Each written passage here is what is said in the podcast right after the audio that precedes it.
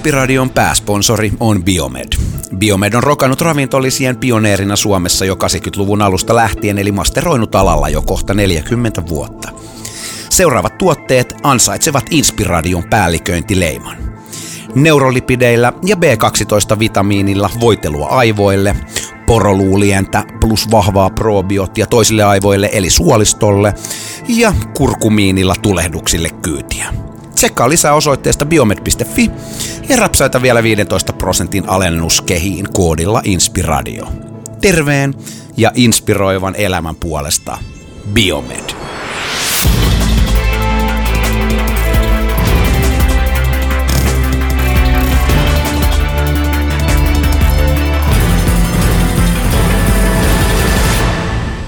Sulla on inspiraatio muki ja mulle ei ole. Koska meikäläinen on tilannut internetistä ja maksanut se omasta pussista. Ei kun siis exactly my ei, tuolla, brother. Tuolla, tuolla on toinen, toinen muki. Mutta, mä, mutta, mä haen, jatka se. mutta tota, tämän päivän vieraana itse asiassa yksi niistä hahmoista, ketä moni kuulija on pyytänyt.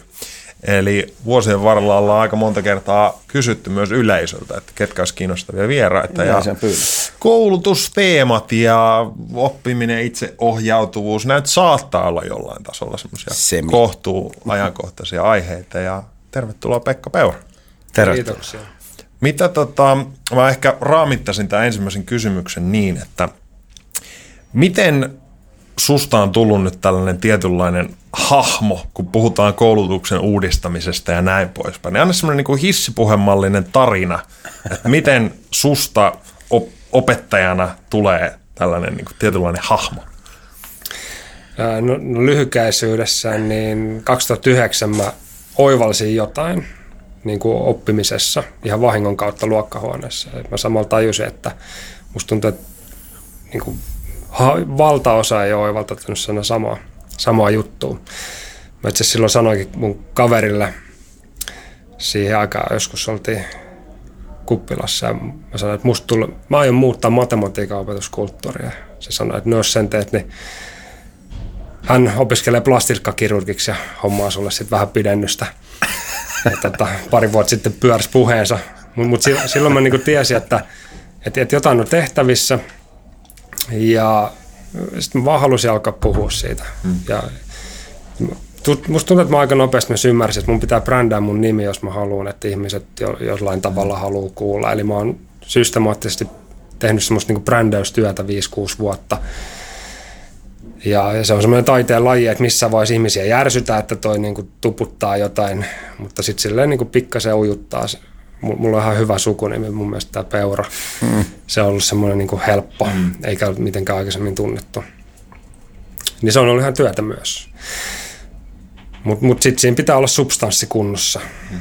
Eli, eli kaikki mitä tarjoilee, niin pitää olla semmoista, että muut opettajat kokee, että se on hyödyllistä.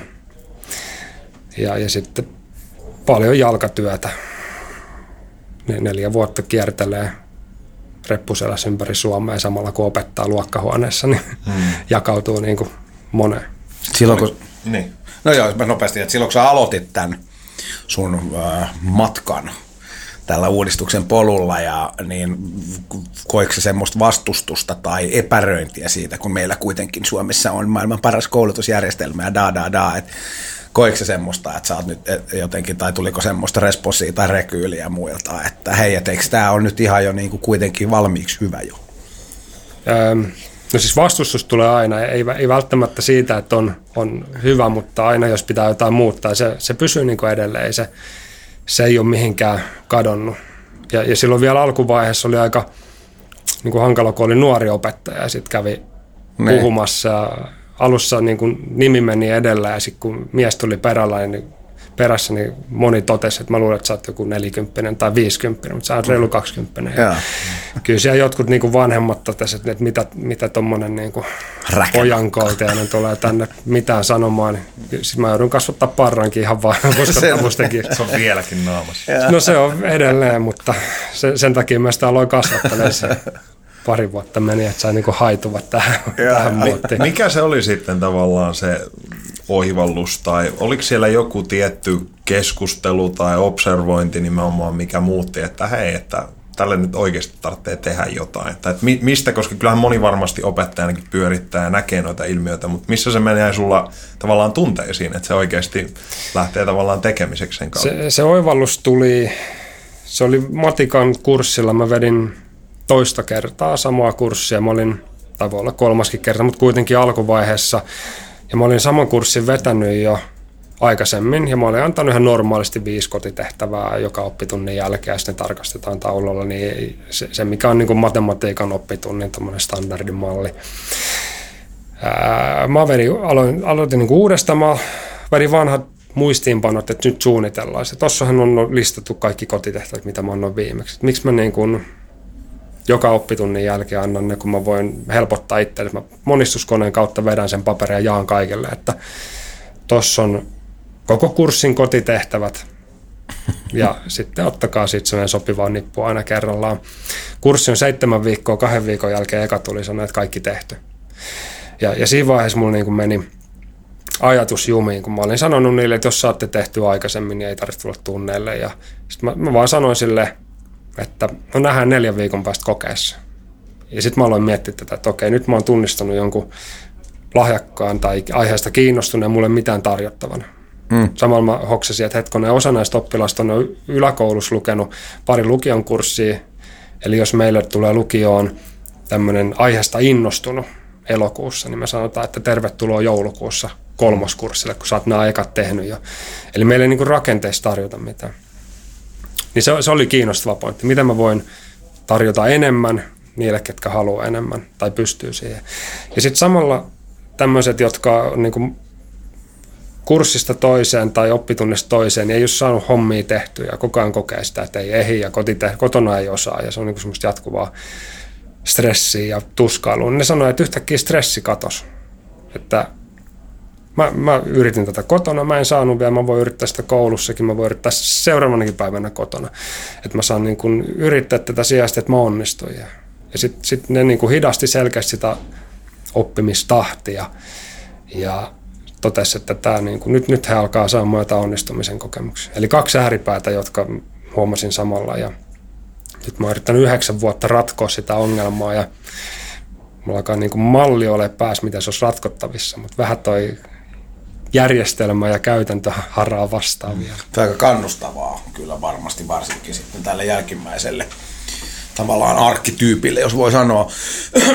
Miten, mä oon miettinyt siis tosi paljon tätä, niin kuin, ää, mä haluaisin kysyä monta kysymystä ja varmaan ehdinkin, mutta just, että, että tavallaan ää, mikä siinä mättää, että, että tavallaan testataan sun osaamista tuommoisella vähän niin kuin pakko-opetetulla kokeella, joka sitten kuitenkin on, on tavallaan niin kuin tarpeeksi lukemalla ja sisäistämällä niin, niin helppo, helpohko masteroida.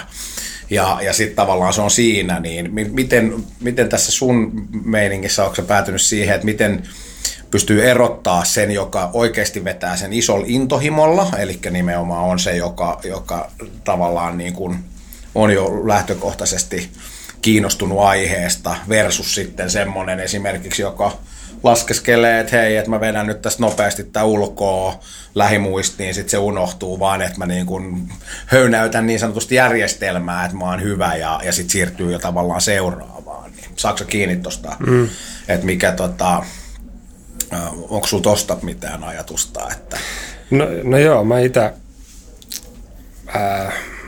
tässä, tässä kun mä kehittelen näitä omia käytänteitä, nyt, nyt mulla ei ollut siis kurssikoetta nel, neljään vuoteen ja mä, en, mä, mä sanoin, että mä kieltäydyn arvioimasta mun oppilaita, mä annan heidän itse päättää omat arvosanansa ja, ja tota, mutta se siinä on niin kuin iso juttu, miten mä opetan heitä ekana arvioimaan, mutta, mutta se on hauska provosoida opettajia sanomaan, että mä kieltäydyn arvioimasta, ei mulla ole kokeita eikä mitään.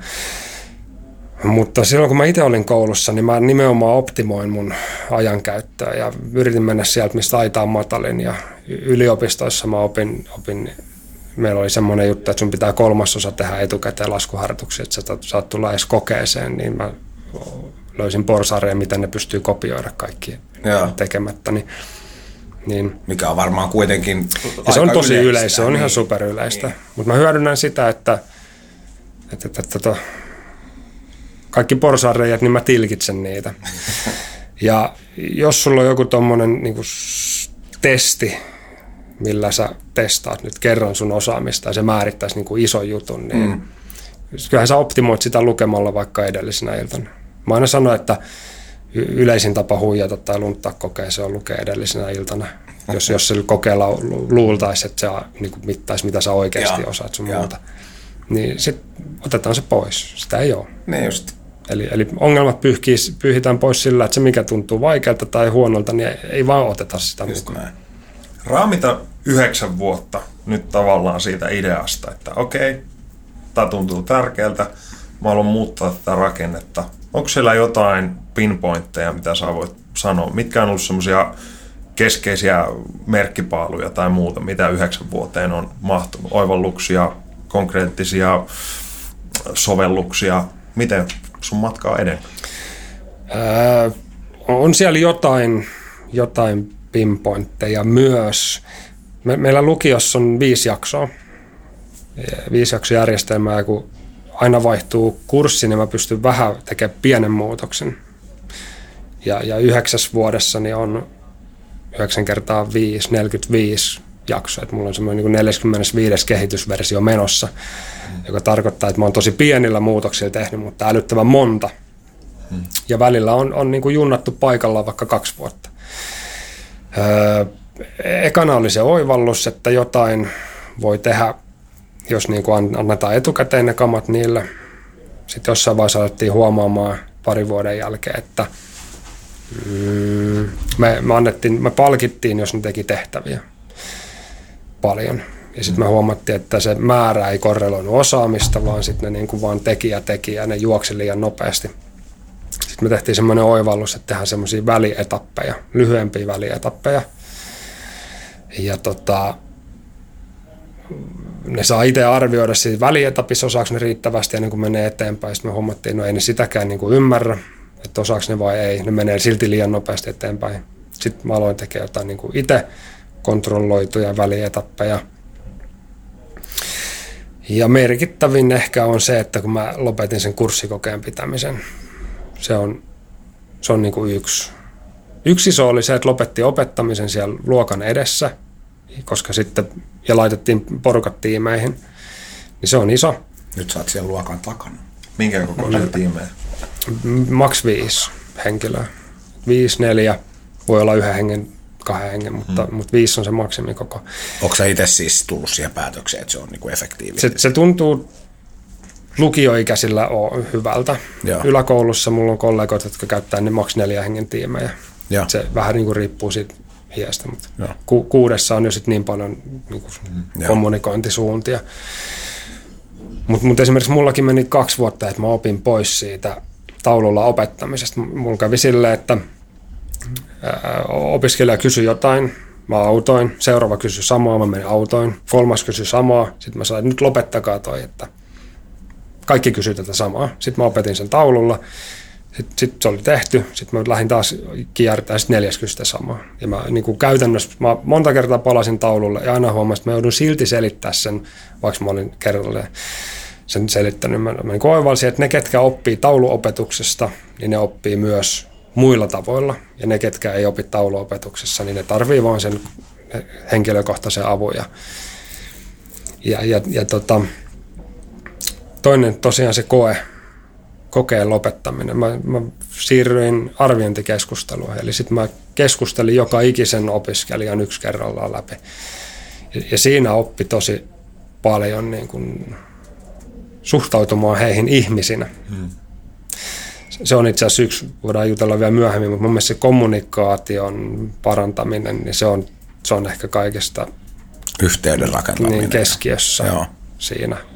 Ja, ja perinteisesti järjestetyssä opetuksessa niin opettaja ja oppilaalla on tosi vähän aikaa ja mahdollisuuksia kommunikoida. Mikä sekin on aika surrealistista tavallaan, että jos oh. ajattelee niin kuin jo lähtökohtaisesti. Niin. Mm.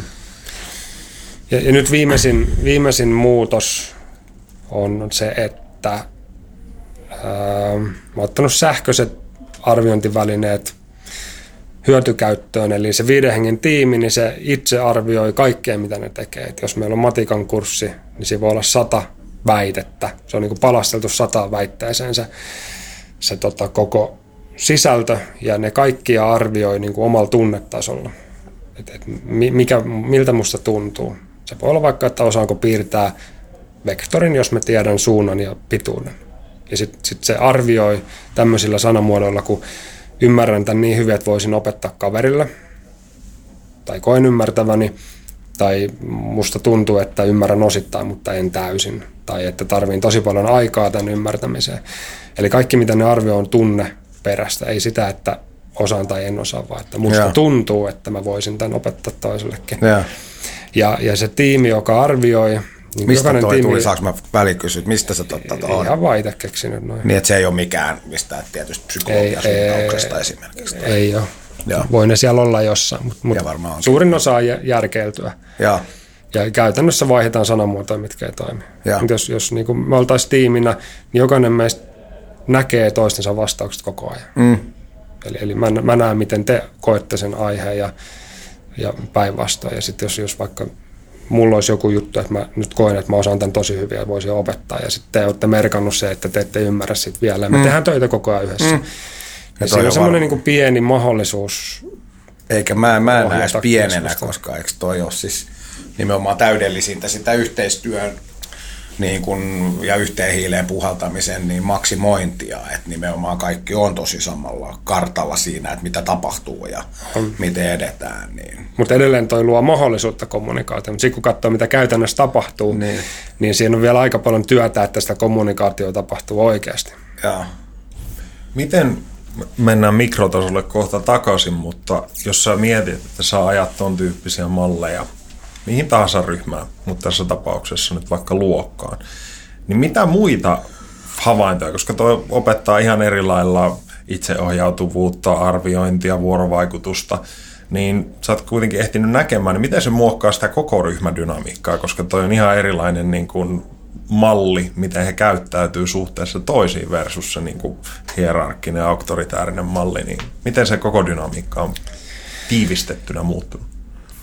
Toi on, toi on semmoinen, mikä mulla on vielä niin kuin keskeneräinen juttu. Y- yksi ongelma, mikä meillä on lukiossa, on se, että meidän ryhmät vaihtuu seitsemän viikon välein tai kuuden viikon välein. Ja, ja, ja opettajat vaihtuu, jos on vähänkään isompi lukio, niin, niin siellä vaihtuu se ryhmä ja opettaja. Siellä ei ole semmoista pitkäjänteistä työskentelyä. E- esimerkiksi viime lukuvuonna me aloitettiin yhden ykkösryhmän kanssa, Äikämoikan kanssa sovittiin, että vedetään äikkä ja matikka yhtä aikaa, opetetaan niille niin kuin tosi hyviä ryhmätyötaitoja. Me seitsemän viikkoa joka tiistai-iltapäivä, joka perjantai-iltapäivä saatiin niin kuin pitkiä sessioita olla niiden kanssa, niin saatiin ihan hyvälle mallille kuudessa viikossa. Sitten mä en nähnyt ketään niistä koko loppuvuonna. Okay. Eli se niin kuin tappaa sen mahdollisuuden pitkäänteiseen työhön. Mutta tota silloin, silloin tällöin onnistuu, että, että saan samojen tyyppien kanssa toimia, niin se mitä siinä tapahtuu on, että ne niin kuin löytää luonnostaan itselleen mukavasti, mukavia tiloja tehdä työtä. Mä sanon vaikka, että on viisi on ryhmäkoko maksimi, mutta, mutta samalle vaikka fysiikan, ne oli tokaluokkalaisia, vedin ehkä neljättä kurssia, niin ne rakennus semmoisen niin kymmenen hengen porukan sinne. Ja kaikki oli semmoisia tosi motivoituneita ja eteenpäin suuntautuvia siinä aiheessa. Niin ne niin kuin halus, halu alkaa rakentaa tuommoisia isoja, isompia kokonaisuuksia, jossa ne niin kuin tietää, että ne, ne niin pystyy tekemään. Tai sitten meillä oli esimerkiksi yksi opiskelija, joka on nyt, nyt jo valmistunut aikaa sitten. Mutta se oli, kun mä, mä jaoin taas ekalla kurssilla sen seitsemän viikon urakan, perjantai-iltapäivä, niin se tuli maanantai kouluun, pamotti vihkon pöytä, sanoi, että kaikki tehty. ja, ja sitten mä kylmästi vaatin kakkoskurssin no sama uraka ja tosta anna mennä. Et me, meille niin kuin matsku lopu. Niin sitten se alkoi sitä painaa ja se jossain vaiheessa huomasi, että, että tota, hän on kurssin edellä muuta, ei tässä ole mitään järkeä. Sitten se loppuaika käytti muiden auttamiseen. Ja seuraavalla kurssilla niin se käytti kaikki oppitunnit siihen, että se jeesaili kavereita. Mm. Niin sitten kun tuli kolmas kurssi. Mä olin avannut oven etukäteen. Mä olin vielä kahvihuoneessa ja oppilaat meni sinne. Sitten kun mä menin kattoon, niin siellä oli tämä kundi, Roope, ja sitten oli kymmenen oppilasta, oli siirtänyt pulpettinsa se ympärille. Hmm. Eli oppilaat niin kuin ympäröi sen, että, että he haluavat mahdollisimman lähellä olla tätä tyyppiä, koska ne on kokenut, että ne saa siitä niin kuin, Eli tom, tommosia siellä tapahtuu. Sä lähdit kahville ja olit sillä että niin. homma on fasilitoitu ihan hyvin. ei, ei mä, mä totesin, että nyt niinku palvelu paranee sillä, että, että noi saa aika usein jeesiä tuolla. Mm. Täällä on silti nämä kaikki muut, joille mulle jää vielä enemmän aikaa. Mm. Mä kaikkein mieluiten mä tekisin töitä, että olisi kaksi tai kolme opettajaa luokassa. Mm. Ihan, ihan sen takia, koska se palvelu paranee, mitä enemmän meitä on siellä ohjaamassa. Mm. Miten sä koet tuon perinteisen, niin kuin, mikä toimii aika pitkälti yhteiskunnassakin, mutta toi niin kuin palkitsemis- ja, ja rankaisemismalli opetuksessa, niin mitä ajatuksia siitä? Kyllähän se hetken aikaa toimii aina palkitsemisrankaisu.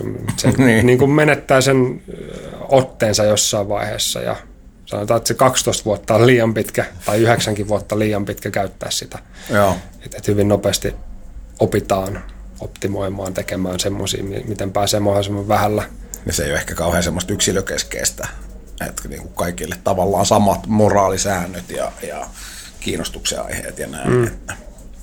Mites toi tuollainen vähän pedagogisesti vahvempi karkkiporkkanassa sisäohjautuvuus ja se, että nimenomaan miten kaivaa enemmän se kiinnostus ja intohimo eri ihmisistä irti. Eli nyt jos kuvitellaan, että me ollaan Tuomaksen kanssa takarivissä, pyöritellään sormia ja meikäläinen alkaa draftaamaan graffit ja tuota vihkon kanteen ja näin poispäin, niin pystyykö niin kuin jotenkin yleistämään, minkälais, minkälaisella tavalla sä lähestyt tuollaista hyvinkin heterogeenistä joukkoa ihmisiä.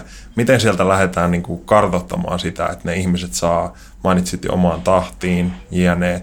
Mitä muita työkaluja tai tapoja sulla on lähestyä enemmän sitä ihmi, ihmistä, että, että miten sen saa niin kuin itse innostumaan ja motivoitumaan sisäisesti? No, no edelleen just tuo kartoittaminen on, on haastavaa just, koska porukkaa vaihtoissa iso ryhmäkoko. Mulle esimerkiksi henkilökohtaisesti niin se, miten tuo lukio on isoissa lukioissa järjestetty, mä en täysin usko siihen. Ja, ja mitä mä aikaisemmin sanoin, tota, että yläkoulu kiinnostaa, koska siellä se ryhmä pysyy. Hmm. Mun seuraava haave on mennä yläkouluun sillä, että mä saisin sen saman ryhmän kanssa olla semmoinen noin 10 tuntia viikossa koko vuosi. Niin sitten voi olla, että päästään niinku semmoiseen kartoitusjuttuihin ja muuta. Mutta vastaus teidän kysymykseen, ää, ihminen haluaa oppia tai ihminen motivoituu siitä, kun hän oivaltaa jotain. Ja se, se on se, mitä mä pyrin ottamaan hyötykäyttöön. Se, se, minkä takia meidän opetus ei toimi kunnolla tai minkä takia moni on, on epämotivoitunut jne niin johtuu siitä, että me ei ymmärretä, miten heterogeeninen porukka meillä on. Nyt jos me katsotaan tutkimuksia 15-vuotiaiden keskuudessa, ää, heikoimpien ja parhaimpien niin kuin osaajien osaamistasoero on seitsemän kouluvuotta. Oho, seitsemän kouluvuotta. Siis samalla seitsemän. luokalla. Eli. Joo, Oho. samalla luokalla seitsemän kouluvuotta. Aika Ja, ja jos katsotaan vaikka toisen asteen opintojen jälkeen, ja siis se ei ole paras ja heikko, vaan se on 5 prosenttia parhaimmista, 5 prosenttia heikommista. Toisen asteen jälkeen niin se osaamistaso eroaa jotain 11 kouluvuotta. Siis just viime vuonna tuli tutkimus, se oli matematiikassa, Metsämuuronen äh, havaitsi, että meillä on toisen asteen opintojen jälkeen 4 prosenttia nuorista matematiikassa kakkosluokkalaisen tasolla. Me, meillä on 18 prosenttia enintään viitosluokkalaisen tasolla, eli meillä on niin kuin raju heterogeeninen porukka. Ja sitten tähän jos liittää Vykoskin lähikehityksen teorian, eli, eli lähikehityksen vyöhyke on, on se alue, missä me voidaan ylipäänsä oppia mitään. Eli meidän, meidän taitotason yläraja on se alue, missä me voidaan oppia jotain uutta. Me ei voida oppia asioita, jotka me osataan jo. Me ei voida oppia asioita, jotka on niin korkealla meidän niin käsityskyvyn yläpuolella tai taitorajan yläpuolella. Et siinä välissä on semmoinen kapea kaistalo. Ja nyt tämä kaistalo on jokaisella opiskelijalla tai oppilaalla eri paikassa. Mm. Ja se, se range on se seitsemän kolme. Mm. Ni, niin se juttu menee silleen, että... Se on ihan helppo nappi käytännössä. Se ongelma nykyopetuksessa, tai, tai ei nyky, vaan perinteisessä opetuksessa on se, että – että tota, me opetetaan asioita, jotka on täysin yli ison osan käsityskyvyn. ja liian helppo jollekin. Eli luokkahuoneessa ei anneta mahdollisuutta oppimiselle. Mm joka tuottaa sen, että sit istutaan takapenkissä ja näppäillään ja pyör, vedetään graffittiin vihkon kanteen, koska tää, täältä ei, mä en saa mitään täältä. Kyllä. Mä en ole saanut kahteen vuoteen mitään täältä. Ja ne, ketkä tekee niitä graffitteja, osasta niistä tulee myöhemmin mensan jäseniä, mm. koska ne havaitsee myöhemmin, että, että vitsi, mä oon lahjakas tai mm. mä oon nopea oppija, mm. mutta koulussa mä en havainnut sitä. Mm. Se oli itse yllätys mulle, kun mä sain mensapalkinnon 2013 mä juttelin monen niistä kanssa, niin ne sanoi, että keski-ikä tänne hakemis, hakijoilla joku 25 vuotta. Ja, ja moni on vasta työelämässä tajunnut, että ne on nopeita oppia. Sitten työkaverit katsovat, että miten sä opit. Niin kuin, mm. Sä oot tosi niin kuin, viisaan oloinen, että mm. ne ei käytä viisasta, vaan älykäs. Joo.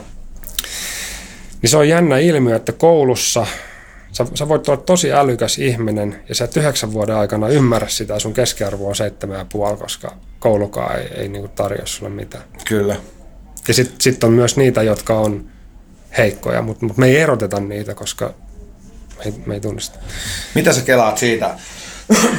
Itse uskon tämmöiseen pitchiin, että, että jokainen käytännössä tälle planeetalle syntyvä lapsukainen, että jos ja mikäli hän, häntä opetettaisiin ja kannustettaisiin oikein, niin jokaisella on se oma tavallaan kutsumus tai polku tai, tai väkevä intohimon kohde, joka sieltä tavallaan autettuna esiin, niin mahdollistaisi sen, että joka ihmisestä tulisi omalla alallaan tyyli Nobelin voittaja. Eli siihen, että toisin aseteltuna, mitä järkeä on opettaa Petterille niin matematiikkaa, jos häntä kiinnostaa pelkästään kukkien tutkiminen tai tähtien tsiikailu tai näin, ja hän nimenomaan siinä tulisi seuraavaksi Steve Hawkingiksi, mutta, mm. mutta kaikki aika menee siihen, että hän opiskelee jotain ihan turhaa, joka ei häntä kiinnosta pätkän vertaa, niin ollaanko me, jaaksa yhtään tota ajatusta, ja ollaanko me menossa ehkä enemmän just tohon siinä yksilö, yksilöllisen opetuksen niin kuin kentässä? Öö, Kyllä ja ei. No, no matemaattisesti ehkä on mahdoton, että jokainen saisi Nobelin, koska se jaetaan vain yhdelle. Mutta niin kuin samalle tasolle tai niin kuin mm. lähelle semmoista tasoa. Mä en usko sitä, että meissä on, on että jokaisessa meissä on, on joku, joku semmoinen juttu, vaan mä uskon, että jokaisessa meissä on tuhansia tai, tai kymmeniä tuhansia. Ja. Jos kysyy, tai, tai yleensä tarina, jos kysyy joltain, että mit, miksi sä oot tolla alalla? Mulla oli historian opettaja, joka niin kuin innosti mut tähän. Tai mulla oli psykologian opettaja, joka innosti mut, mut tähän. Mm. Eli mm, mä uskon, että meillä on niin kuin valtava määrä potentiaalia innostua mistä tahansa. Ja sitten kun me löydetään se joku ihminen, joka innostaa meitä ja me inspiroidutaan siitä, mm. mä imu, imu, imu, imu Imasee mukaansa tavallaan. Niin, Joo. kyllä. Mutta mut mä en sano, sanoisi, että meissä on yksi ja sitten se pitää löytää, vaan – se, joo, se, joo. se niin kuin osoittaa mun mielestä sen nykyisen koulusysteemin niin kuin jonkunlaisen tehottomuuden, että, että jokainen varmasti innostuisi oppimaan monenlaisia juttuja ja sitten moni ei löydä mitään, koska, koska nykyinen systeemi. Mulla on tosta siis itse olen hyvä esimerkki, että justiin koulussa kun oli opettajat jotkut vähän omanlaisia ja sitten näin poispäin, niin juuri esimerkiksi matematiikka, niin siis inhosin sitä koulussa, koska sitä opetettiin niin kuivasti ja tyhmästi. Ja totta kai mä loin sen uskomuksen silloin myös, että matematiikka on spede, eikä kiinnosta mua yhtään.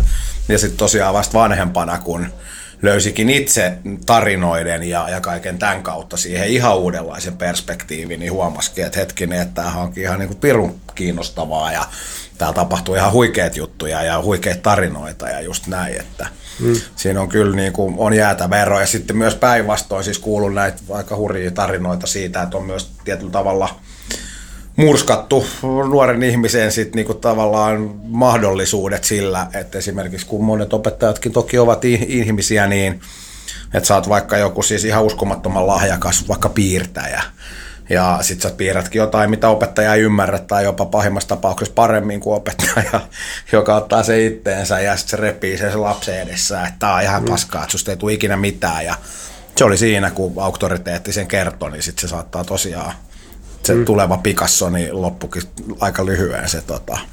Suurimmalla osalla on semmoinen jonkunlainen matikkakammo. Mä, mä näen, kun sanon aina, että jos joku kysyy ammattia, mä matikan opettaja, niin se on, mä muuten ninhasin sitä ja niin hyvä, ettei lähde juokse karkuun. Ja. Ja tota, itse asiassa onko se pitkän matikan kirjoittajia Suomessa ikäluokassa ehkä vain yksi kuudesta. Joo. Ja, ja muilla on valtaosalla muista vähän semmoinen negatiivinen kaiku siinä. Ja se on mielenkiintoista, että me tehdään se. Mm. Ei ne synny sen, semmoisen kanssa, eikä pikkulapset vihaa mm. matikkaa. Se yksinkertainen syy on, että se mitä oppitunneilla käydään läpi, niin ne ei ymmärrä siitä mitään. Mm. Eli niille ei ole mahdollisuutta oppia. Me ei anneta sitä mahdollisuutta. Mm. Jos me annettaisiin heille mahdollisuus, niin, niin sitten se fiilis olisi ihan eri. On edes neutraali niin, suhtautuminen. Niin, kyllä. Ja tota, se, se olisi käytännössä helppo tehdä. Se on itse asiassa yksi, mikä, minkä mä otan niin mun seuraavaan fokukseen. Et nyt mä oon yhdeksän vuotta harjoitellut ja, ja mulla on niin seuraava 15 vuoden tavoite on tehdä niin kuin järkevä, järkevämpi vaihtoehto tolle jutulle, niin mulla on nyt, nyt on hahmottunut päähän, että miten se pitäisi tehdä. Sä oot puhunut tarinoiden voimasta ja näin, niin liittyykö siihen? Koska mä oon itse huomannut ainakin, että siis tosi väkinäisiäkin asioita tai tälle ehkä tunnelataukselta negatiivisesti voisi sanoa ja tämmöisiä, niin – niin että kun, kun niistä kertoo tai ne, ne naamioi niin kuin viihdyttäväksi ja hauskaksi tarinaksi, niin se on, menee ihan eri lailla sisään kuin, kuin sitten tota, jollain toisella tavalla kerrottuna. Niin. No toi on niin kuin osa, osa ratkaisua, tai oikeastaan semmoinen nyanssi siinä, että, että, että me just ää, tuon semmoista materiaalia Norjasta Suomeen Dragonboxia, niin siinä nimenomaan jokainen luku ykkösestä kymppiin, niillä on oma nimi, oma hahmopersoonallisuus. Jokaisesta on kirjoitettu oma satukirja. Joo. Eli että jokainen, niin kuin, lapset oppii tuntemaan ne, niiden persoonallisuudet. Ja Joo. siellä on niin kuin, hullua keksiä ja joku on urheilullinen ja joku on raha-ahne ja joku on niin kuin, kaikkien kaveri ja ystävällinen. Joo, joo. Ja sitten niissä tarinoissa on myös joku, jokaisessa niin kuin opetus. Ni, niin se on yksi tarinoiden kautta sitten lukumääriä. Mutta mut se pää, pääasia tuossa koko hommassa on ihan älyttömän yksinkertainen. Annetaan jokaisen mahdollisuus oppia. Eli se, se, millä tasolla ihminen on, niin hyväksytään se ja opetetaan sitä. Eli jos mä vähän vielä avaan tätä, että jos meillä on niin seitsemän kouluvuoden ero, osaamistaso ero ysiluokalla, se tarkoittaa, että osa on kakkosluokan tasolla, osa kolmosluokan tasolla. Se, joka on kakkosluokan tasolla, niin meillä opettajalla pitäisi olla tavoite, että hän oppii kolmosluokan asioita, jotta hän pääsisi osaamisessa kolmannen luokan tasolla. Mutta se, miten me tehdään, me yritetään opettaa ysiluokan asioita, ja sitten me todetaan, että sä et opi juuri mitään, me annetaan sulle palautteeksi vitonen. Mm. Ja mä uskon, että vanhemmat, vanhemmat niin kun tulee kirottaa mun systeemin aika syvälle helvettiin sillä, että, että vanhemmat ehkä mieluummin näkee, että hänen ysiluokkalaiselle lapselle opetetaan ysiluokan materiaalia, vaikka se johtaisi arvosanaan vitonen, kun että me sanotaan, että saat kakkosluokkalaisen tasolle ja me opetetaan kolmosluokkalaisia asioita. Mm. Koska meidän yhteiskunta ei ole valmis semmoiseen ajatteluun, että, että niin kuin joissain tuommoisissa lukuaineissa niin ihmiset onkin eri tasolla. Mutta voisiko toikin, koska toi kyllä mä ymmärrän tonne, että jos, jos sä oot ysillä ja sulle tullaan sanoa tai sun vanhemmille, että sä oot mutta oikeasti kakkosluokan tasolla, hmm. ei ole välttämättä ehkä se kaikista. Mikä on totta vielä. Niin, joo, joo, mutta se ei välttämättä ole se kannustavin tapa niin kuin ns. leimata, että missä mennään, eli voisiko tonkin ehkä vähän niin kuin brändätä eri lailla tavallaan sen on, viestiin, on, on. koska sitten että noin suoraan tavallaan, jos se sanoo, niin kyllä siihen herkemminkin tuntee tyhmäksi. Joo, joo. Mulla on, siinäkin on ajatus. Ei, meillä ei ole enää luokkia ykkösestä ysiin, vaan meillä on osaamistaso ykkösestä ysiin. Mm. Sä oot osaamistasolla kaksi. Niin, tavoite, tässä tietyssä niin, kentässä. Niin, tavoite on taas... päästä osaamistasolle kolme. Niin, niin. Miten noin sitten tavallaan, miten sä sanotat niitä objektiiveja, mitä vaikka oppimiselle on? Et jos on hyvin eri tasoisia osaajia, eri motivaation omavia ihmisiä, te käytte syvästi läpi vaikka, että no nyt Rudiferillä ei välttämättä ole ihan niin paljon intressiä tähän syystä X, Y ja Z, mitkä sä hyvin ymmärrät vaikka, että ne on hyvin inhimillisiäkin juttuja. Niin miten tavallaan se raamitetaan sitten se tavoite nimenomaan yksilön kohdalla? Et koska siinä on taitopuolen juttu ja sitten on just enemmän se innostus tai motivaatio, niin avaa vähän, että, että minkälainen se on se tavallaan yksilöidympi tapa arvioida sitten juttuja. No toi tavoitteiden avaamisjuttu on myös semmoinen, joka on vielä kesken erästä. Mä täysin tyytyväinen siihen, miten, miten mä toimin, mutta, mutta se, sanotaan tämä lukioesimerkki ekana, niin jos on vaikka sata tavoitetta siinä, jota pitäisi 16 oppitunnin aikana saada haltuun, niin se tarkoittaa, että ei kukaan ota kaikkia haltuun tai juuri kukaan. Mutta mä oon sinne vaan merkannut, että nämä tavoitteet on niin kuin minimi kaikille. Sitten on semmoisia, jotka on vähän, vähän niin kuin hankalampia, syve, syvempää ymmärrystä vaativia juttuja. Ja sitten on semmoisia niin tosi haastavia. Ne, ne vaan sanotetaan. kollega opettaa kakkosluokkalaisia, hänellä on esimerkiksi tämmöisiä tavoitteita kuin, että osaan sitoa kengän nauhani hmm. tai osaan, osaan tehdä umpisolmu, löydän koulusta kotiin, tai jos eksyn, niin osaan osoittaa kotiin Lahden kartalla tai vastaavia. Me voidaan sanottaa ne ihan miten tahansa. Yksi tuttu opo laittoi tämmöisiä, että tiedän kuka on ryhmänohjaaja, tiedän kuka on koulupsykologi hmm. ja löydän hänet tarvittaessa. Että tavoitteet voi olla mitä tahansa. Hmm. Ja, ja taitotavoitteita on tämmöisiä vaikka, että osaan kysyä apua, autan, autan kavereita, tuen tiimiäni, niin osaan hyödyntää tiimiä näin omassa oppimisessa. Se, se pointti on oikeastaan vain, että tehdään ne näkyväksi. Sanotetaan, jolloin ne on, ne on näkyviä, eli, eli niihin niin kuin kohdin, kohdistetaan sitä huomioon. Ja, ja sen jälkeen sitten pyydetään heitä vielä itse antamaan jonkunlainen kommentti siitä omasta fiiliksestä tähän siihen suhteen. Että. Tämä on erokasta siis ihan jo ajattelee, että on, on paljon tai tutkittu sitä, että moni hämmentyy näinä päivinä helposti ja, ja jotenkin tämmöinen tunteiden ja, ja puhumattakaan jostain tarpeesta tai, tai miten lähestyykään, niin niiden edes nimeäminen on haastavaa. Mm.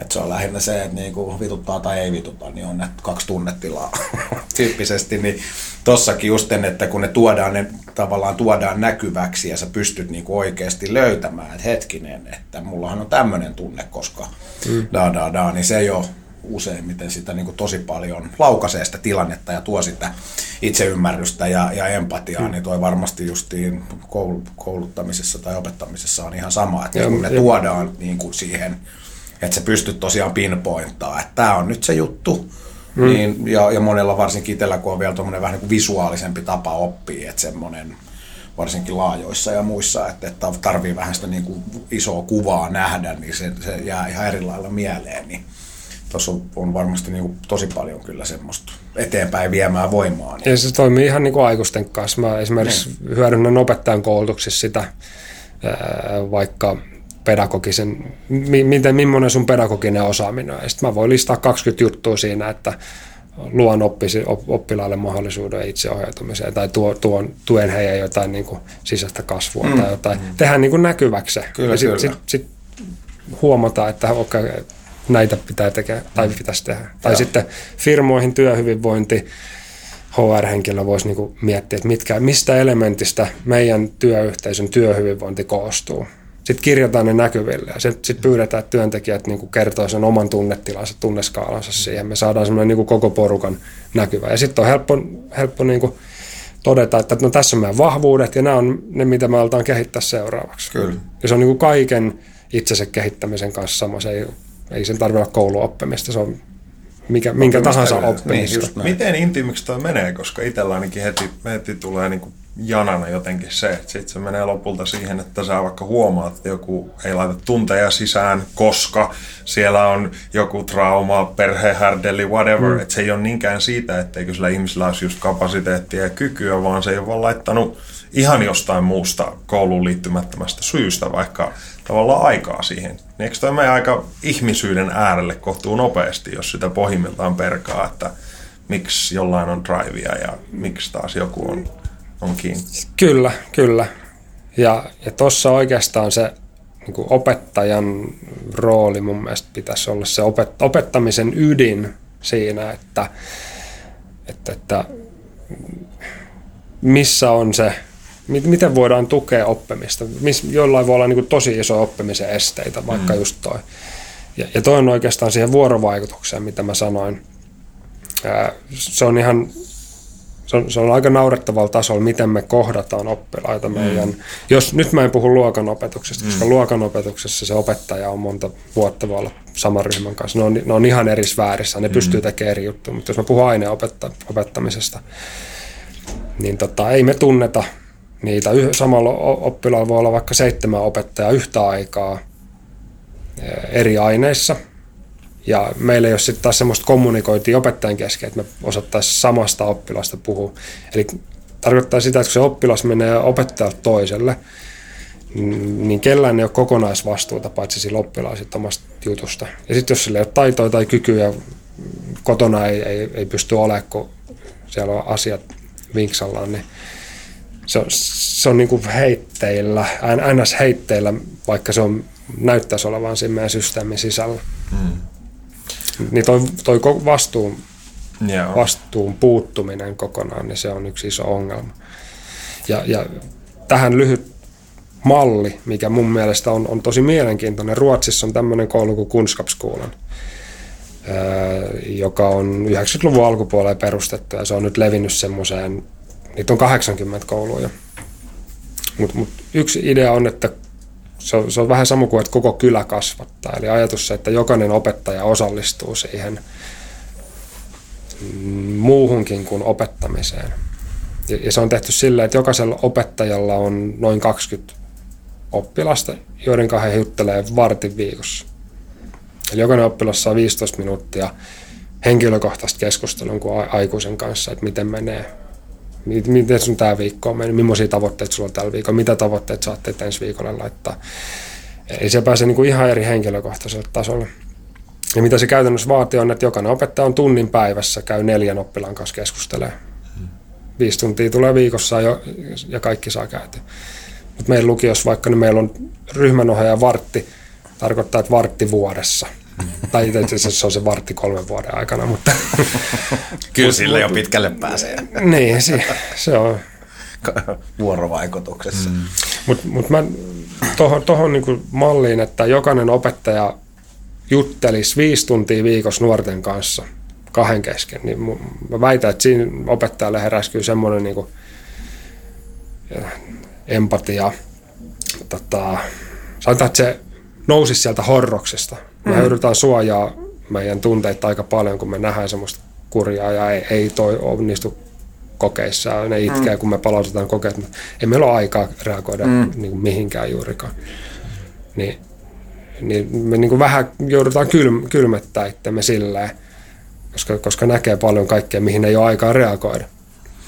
Niin, niin tolla, mä väitän, että toi muuttaisi paljon. Ihan varmasti. Onko jotain niin kuin ydinteesejä, mitkä sä voisit maalata, koska selvästi on paljon juttuja, mitä sä vähän niin kuin testailet ja katsot, että voisiko tämä toimia ja kehität ja näin, mutta että jos nyt otetaan vaikka se lukio raamiksi, suomalainen opetusjärjestelmä. Mitkä on sun mielestä sellaisia juttuja, mitkä mennään 10 vuotta, 20 vuotta eteenpäin, homma uudistuu, oppimisympäristö, kaikki tämä kehittyy. Mitkä on tavallaan asioita, mitkä sä haluaisit säilyttää, mitkä kaipaa eniten muutosta, mihin sulla olisi jo joku malli ja mitkä on isoja kysymysmerkkejä tavallaan, että no, en osaa oikein vielä sanoa. Niin kun maalaan vähän kuvaa, että mitä, mitä nyt koulutuksen uudistamisen kohdalla tapahtuu ja miltä se sun mielessä näyttäisi? No, mitä mä haluaisin säilyttää on se suomalaisen opettajan pedagoginen vapaus ja autonomia korkealla tasolla. En ehkä niin kuin sadan prosentin autonomia, koska sitten me ollaan semmoisen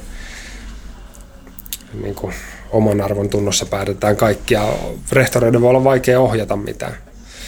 Mutta mut kuitenkin sen, sen mä säilyttäisin, koska meillä on, on aika hyvä ammattitaito monella. Mut, mutta tota, mä toisin mukaan semmoista yh, yhteisessä tekemistä. Tutkimusten mukaan suomalainen opettaja tekee yhteistyötä maailman vähiten muiden kollegoiden kanssa. Meillä maailman on, vähiten? Siis joo, opettajat nimenomaan? Joo, me, meillä on maailman pienimmät ryhmäkoot, joo. joka tarkoittaa siitä, sitä, että me satsataan kaikki meidän aika luokassa lasten ja nuorten kanssa olemiseen. Eli me jaetaan niin kuin pienempiin ryhmiin opet, porukat, mutta sitten jokainen opettaja siellä omassa mm. sopissaan. Mm. Ja, ja muissa maissa on, on enemmän, että on isompia ryhmäkokoja, mutta sitten niitä velvoitetaan, että opettajat tekee yhdessä tai käy tutu, tutustu toisten tunteihin tai niin kuin suunnittelee yhdessä.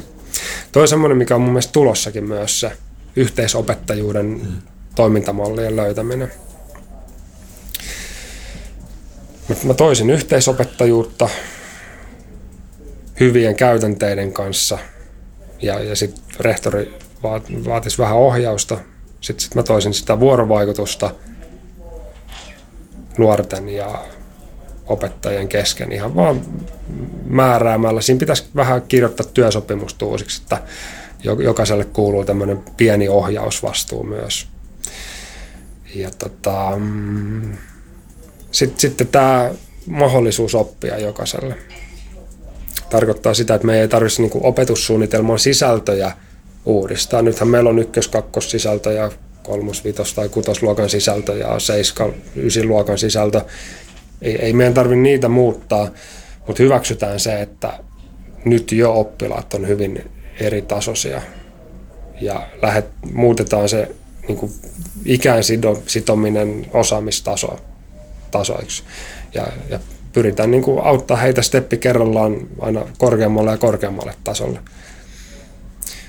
Mut nyt, nyt vaikka se argumentti, miksei voi tämmöistä osaamistaso ajattelua, niin ei hyväksytä, että ysiluokkalainen oppilas, joka on taidollisesti kakkosluokkalaisen tasolla, niin hänelle ei anneta mahdollisuutta oppia niitä ysiluokan asioita vaikka me tiedetään, että se on käytännössä mahdotonta, mm. koska siinä pitäisi oppia niin seitsemän vuoden, niin, mm. se on vaan mahdotonta.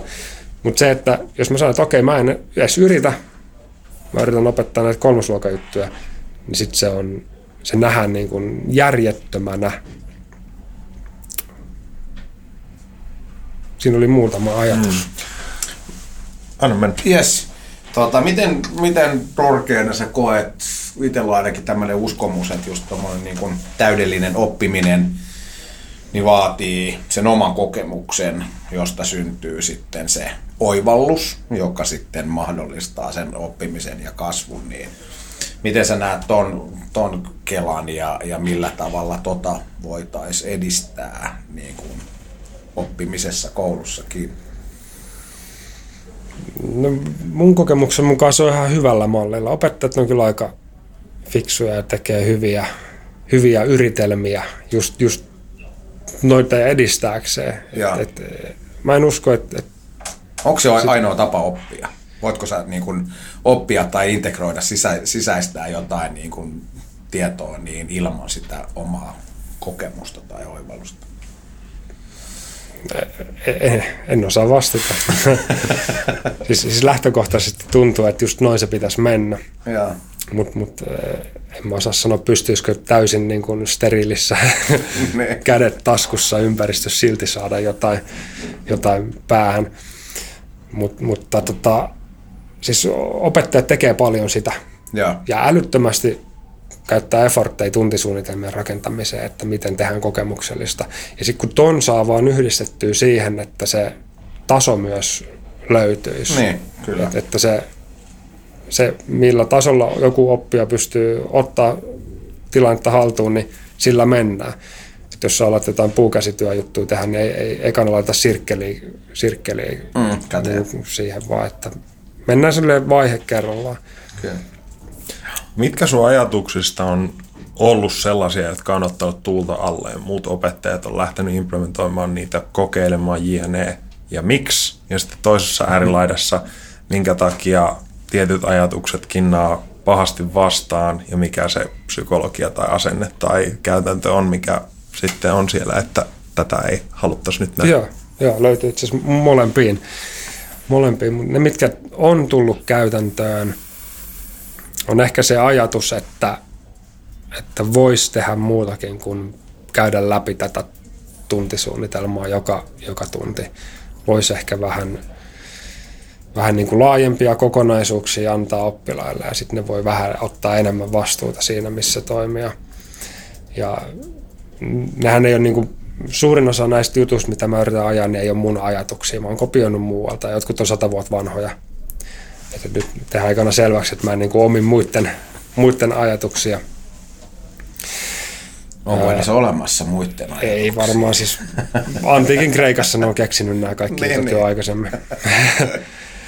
Ää, se luennon vähentäminen, mä, mä luulen, että se, toki mä oon kuullut ihan hauskoja esimerkkejä sit siitä, että opettaja sanoi, että no niin, että nyt vedetään tällä peuran menetelmällä. Että tossa on tehtävät ja mä oon täällä näin ope, mm. opepöydän takana jalat pöydällä.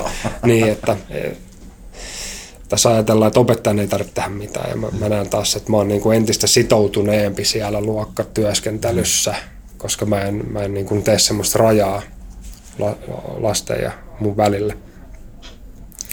Ei se myöskään tarkoita sitä, että mä niin kuin kaveraan siellä. Mä, mä edelleen pidän sitä niin kuin auktoriteettia tosi tärkeänä. Mutta se auktoriteetti tulee sitä kautta, että mä teen töitä heidän eteen. He oppii arvostamaan sitä mun, mun efforttia, kun mä niin kuin sinnikkäästi yritän auttaa heitä ymmärtää jotain asiaa. Mm. Ni, niin se on tärkeä, se auktoriteetti kuitenkin. Ja, ja se tulee sen ammattitaidon kautta. Toi on, toi on ehkä se yksi.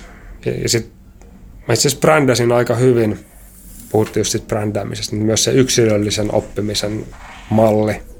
Mä, mä joskus googlasin, että mä mietin, että mikä olisi hyvä nimitys. Ja yhteisöllinen oppiminen olisi ollut semmoinen kiva, mutta yhteisöllinen oppiminen oli käytössä. Sitten mä googlasin yksilöllinen oppiminen, siihen ei tullut yhtään Google-osumaan. Sitten mä aloin niin kuin sitä ajatusta levittää. Ja si- siinä on kaksi hyvää puolta. Se kiehtoo opettajia, että mä haluan jotain tuommoista, että, että kaikille ei samaa, olisi kiva yksilöllistä. Mutta sitten samalla kaikki sanoo, että ei ole mitään järkeä jättää oppilaat yksin. Ja siinä on niin semmoinen suuri väärinymmärryksen vaara, tai siis se on ymmärretty tosi väärin monasti. Mutta se, se, mä pidän sitä väärinymmärrystä myös etuna mulle siinä, että no, tuu nyt kertomaan, mitä tämä tarkoittaa, kun me ei ymmärretä yhtään. Mm. Moni, moni tuntuu niin kuin fanittavan, mutta meidän mielestä se tuntuu ihan niin kuin naurettavalta ja tyhmältä, että kerro nyt, mikä tämä juttu on. Niin sitten mulla on puheenvuoro. Se, mikä ei ota tuulta alleen millään, ja mä ymmärrän sen, on se, että ei arvioida tai ei pidetä koetta tai käydään henkilökohtaisia keskusteluja, koska se on ensinnäkin se kokeen pitäminen opettajalle on, on melkein se helpoin Kaikki tapa. kaikessa. No se on se, se on, siinä on monta pointtia. Yksi on se, että jos mä en pidä koetta, niin kukaan ei tee enää mitään. Hmm. Eli se on se ulkoinen pakkokeino, jolla viimeistään sitten kiristetään se, että jotain tehdään. Ja sitten sanotaan, hmm. että tämä tulee kokeessa, kuunnelkaa nyt.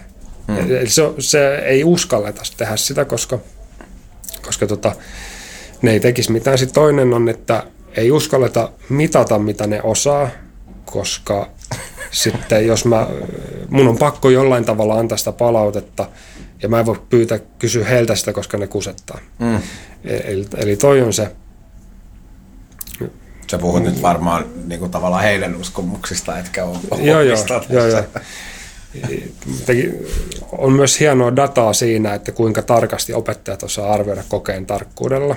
Ja, ja se tarkkuus on siinä, että joku opettaja antaa oppilaan osaamisesta kympin ja toinen opettaja samasta osaamisesta vitosen. Mm. Me, meillä, meillä ei ole niin mitään skaalaa, se on tutkimuksissa todistettu tämän vuosikymmenen aikana. Joo.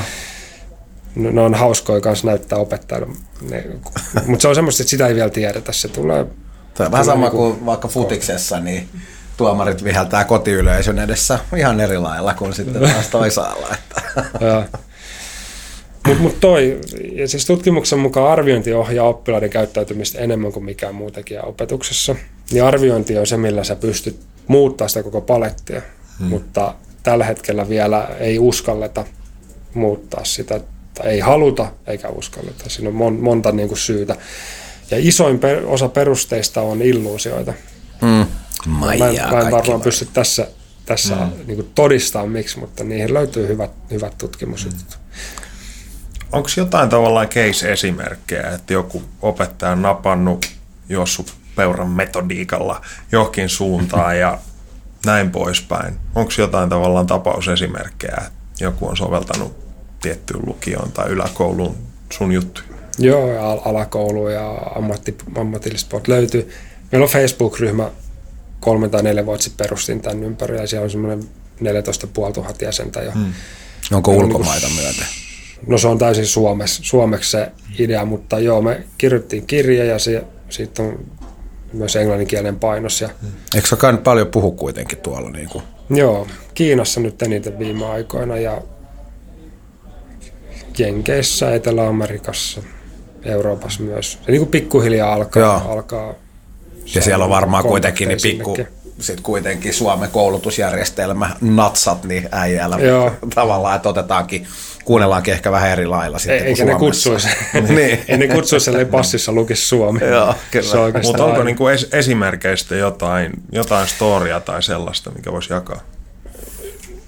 No y- yksi niin kuin, kiva on ainakin tuossa Veromain koulussa, mitä ne tekee, toi Markus Humalo ja, ja hänen kollegansa, niillä on nyt kutosluokkalaiset. Ne on kolme vuotta opettanut samaa porukkaa niin kuin silleen, eh, ei, ei mun ajatuksilla, mutta mut Markus on saanut inspiraatio siinä ja kehittänyt itse sitä, miten sopii alakouluun.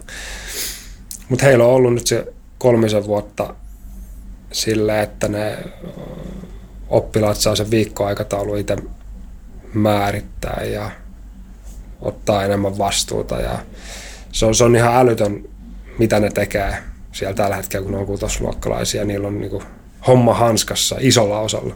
Hmm.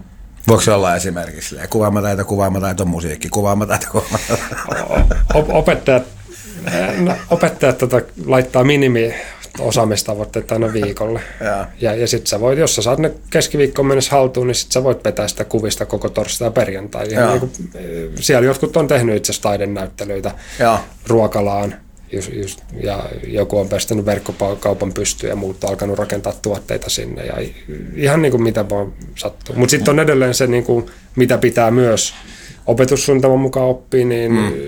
ne, ne myös. Aina mutta sit- niin, mutta sitten siinä jää vapaatakin juttu. Ja me ei päästä lähellekään aineopetuspuolelle, mitä ne kutosluokkalaiset osaa nyt. Mitä, mitä ajatuksia sulla on siis tämmöinen kirjasarja tuolta itänaapurista kuin Anastasia. Siinä oli aika villi, villi kela ja itse asiassa näitä jo Anastasia koului vissiin onkin tuolla Venäjällä jonkun verran, missä on aika huikeita siis tuloksia tullut nuortenkin lasten parissa, mutta siis niin kuin kelana, että jos koulu olisikin enemmän tämmöinen niin kuin, ää, päiväkoti slash huvipuisto mallinen niin kuin täysin open space, missä olisi tavallaan kaikki nämä pakolliset tai, tai muuten niin opetusvälineistö vähän siellä ns. hujan hajan ja sitten jengi sisään ja opettajat ei tavallaan ohjaisi mitään ja sitten tavallaan lapset itse sen oman mielenkiintonsa kautta, niin joku menee, että ui, kaukoputki ja, ja toinen menee nimenomaan tuolla saha ja rupeaa nikkaroimaan. Ja sitten vasta tavallaan pyytäessä tai, tai jos opettaja näkee, että nyt se sahaa neljännen kerran jo sormeensa, niin sitten voi mennä siihen nätisti vähän, hei, että toi Hyvä on kova, esimerkki. mutta tota, Vielä on kuusi sahaisin- jäljellä, niin- niin sahaisin tuosta puun kohdalta tyyppisesti, että se olisi enemmän, enemmän tavallaan tommosta noin, niin min- minkälaisia ajatuksia tosta, että, että jos sen ve- vetäisikin ihan tommoseksi niin kuin jotenkin open source malliseksi. No mun, mun eka ajatus on, että, että tota, jos sieltä tulee myös hyviä tuloksia, Joo. niin siellä on pakko olla taustalla jotain muutakin kuin mitä tuossa kuvataan. Ja, Mun, mun niin kun, vaikka mulla on aika joustava ajatus tuossa, miten opetusta voi järjestää, niin se ei veny noin pitkälle, että tuosta tulisi oikeasti hyvää. Mutta mä uskon semmoiseen projektityöskentelyjuttuihin, että otetaan joku, ei, ei vedetä niin kuin jonkun oppiaineen sisältöjä kahlata läpi, mutta otetaan niin kuin joku laajempi projekti, joka kuitenkin jollain tavalla sivuaa niitä teemoja, ja. niin, niin siinä on niin kuin paljon mahdollisuuksia. Mutta mut toi, toi tuntuu, tuntuu niin kuin Thomas kyllä, Pierce hieman liberaali tällaisesta uudessa koulutuksesta.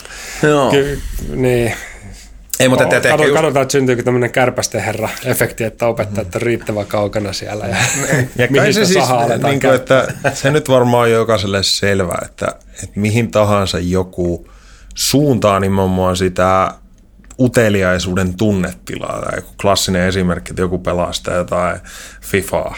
Ja mm. tekee sitä riittävän pitkään. Sitten sä kysyt sitä maantiedosta, niin se on oppinut jalkapallojoukkueiden kautta niin kuin koko maailman kautta ja niin, näin poispäin. Että tietyssä mielessä se, se niin kuin premissi varmaan tuossakin olisi, että jos sä fasilitoit tilan lapselle tutkia jotain riittävän pitkään, niin ennemmin tai myöhemmin se projekti kantaa mukana ne muut, mutta mutta tuossa on varmaan aika paljon haasteita, mihin sullakin on heti on, tota, Mun mielestä tässä on se, onko se Intia, Intia jossain siis Mumbain getossa tehtiin tämä testi, että joku pankkiautomaatti hmm. revittiin irti ja sitten siihen oli laitettu nimenomaan niin läppäri ja nettiyhteys. Ja, ja, Sukantamitra reikä seinässä. Joo, ja sitten nimenomaan, että ne oli masteroinut sen tyyliin ne katulapset ikinä nähnytkään, niin todella nopeasti. Ja sitten siinä oli se loppukomiikka, että no, että mitäs mieltä olette internetistä, veijarit, niin oli, että mikä on internetti. Mm. ja, ja, tai ne taisi laittaa vielä jotain molekyylibiologian niin haastavia englanninkielisiä juttuja. Mutta mut yksi, yksi mielenkiintoinen havainto oli esimerkiksi, mikä on tosi tärkeä siinä, kun, kun, niin kun ne pienet lapset tutkii, mitä siellä on ja alkaa oppia kaikki juttuja. Mm. Mutta se, mikä on tärkeä, niin on semmoinen vanha mummo siinä niiden selän takana, joka kysyy, että mikä toi on. Ja, ja ne innoissaan sitten se tutkii tai selittää, mikä toi mm. on. Eli siinä on niin kuin joku, joka kuitenkin, kun, kun ne sitten alkaa opettaa muille, Just siinä, näin. Niin, niin siinä tulee sitä settiä. Hmm. Miten tuommoinen, siis miten, miten äh, haastavammissa tapauksissa, niin miten sä lähdet tuommoista niinku mielenkiintoa tai jopa intohimoa jostain henkilöstä niin kutittelee sieltä irti, koska se on kuitenkin varmaan aika tärkeä osa sitä oppimisprosessia, että sä olet jollain tavalla kiinnostunut niin kuin edes etäisesti. Niin. No siis mun oppiaineet on fysiikka ja matikka, niin aika vaikea kutitella kenenkään mielenkiinto. Mutta tota, se, mihin mä koitan panostaa, että mä kuuntelisin, tai siis jollain tavalla siinä on semmoinen niin inhimillinen meininki, että mä kohtaan heidät ihmisinä ja se on, sallin sen, että matikka ei niitä, niitä myös maailman kiinnostavia tai fysiikka ei maailman kiinnostavia. Mutta voihan säkin, siis tulee mieleen joku vaikka joo, joo, sit jotain Fibonacci, tiedät sä, päräytystarinoita niin kuin makro-mikrokosmoksesta ja jotain. Niin kuin. Joo, ja kyllä me tehdään niin kuin kaikkea kivaa, että laitetaan vaikka haarukat makkaran päähän ja sitten se verkkovirtaa katsotaan, kun viides sekunnissa kärvistyy makkara. Joo, joo. Toivotaan, siis että palo savuhälyttimet alas niin. soimaan. Että, että, niin kuin tehdään tuommoisia kaikkia pieniä kivoja juttuja, millä niin kuin näytetään, että mitä kaikkea tähän sisältyy. Mm. Ky- kyllä niin kuin, jos opettaja haluaa, että, että ne oppilaat alkaa seuraamaan sitä, niin kyllä se on se intohimoinen opettaja, joka on niin kuin itse tosi intohimoinen siinä omassa jutussa kyllä. ja näyttää sitä kautta esimerkki, että, että sä voit olla mun kaltainen, jos sä innostut tästä. Toi on loistava itse asiassa esimerkki. Me on paljon puhuttu Friendien kanssa just siitä, että just että kun on tarpeeksi intohimoinen se pitchaus just esim. opettajalla, niin, niin se on kyllä ihan eri asia, tai että sen ottaa kaikki vastaan, mm. kun että se tulee vähän silleen niin kuin pakkopullalla. Et esimerkkinä mä uskon se, että jos sä tapaat jonkun ns. paskakaivon tyhjentäjä, jos niinku olettaa vaikka, että se voisi olla yksi vähemmän mielenkiintoisimmista ammateista tai mitä ikinä, mutta sitten kun silmät kiiluen tulee pena ypäjältä kertoo, että ui ui vitsi, siinä on makeinta ja diu, diu, niin kyllä sä rupeat kuuntelemaan sitä mm. siis niinku isolla mielenkiinnolla, mm. vaikkei se ns. aihe sitten kiinnostakaan. Et se on mm. kyllä varmaan tosi tärkeä roolissa nimenomaan se, että miten siihen itse suhtautuu. Joo, ja sitten jos miettii kouluopetusta, meillä on semmoinen 18 oppiainetta, jos miettii, että kuinka monesta te olette eri asiasta te olette intohimoisesti kiinnostunut mm. ja haluatte tulla hyväksi, niin kyllä se aika nopeasti rajoituu johonkin kahteen kolmeen, mm. minkä jälkeen ei ole järkeä lähteä yrittämään neljää asiaa, niin kuin tulla parhaaksi neljässä asiassa. Mm. Man with niin, many talents are master of none. Niin, jos, jos ottaa vaikka semmoinen ajatusleikki, että on, on kaksi asiaa, mitkä kiinnostaa tosi paljon koulussa – ja jokaisella oppilaalla on kaksi. Ja sitten mm. kun ne opiskelee kahdeksaa toista eri oppiainetta, niin se tarkoittaa, että 16 niistä on semmoista, että vaikka ihan siistiin, niin jätetään taka-alalle. Mm. Niin se tarkoittaa, että kun mulla on luokassa 30 tai 40 oppilasta, niin niistä aina suurin osa on ei-motivoituneita tähän. Aina. Niin, niin jos me kuitenkin halutaan, että se vi, ne viihtyy siellä ja ne saa jotain irti, niin, niin siellä pitää olla sekä se innostava oma ote siihen juttuun ja tehdään siis juttu, mutta ei voi olla semmoinen niin kuin mustasukkainen siitä omasta aiheesta. Et mm. Pitää sallia heille, että, että he on siellä niin kuin NS-pakosta mm. tai NS sen takia, että se on niin kuin portti johonkin seuraavaan steppiin elämässä. Se, se vaan pitää vetää, vetää läpi. Mm.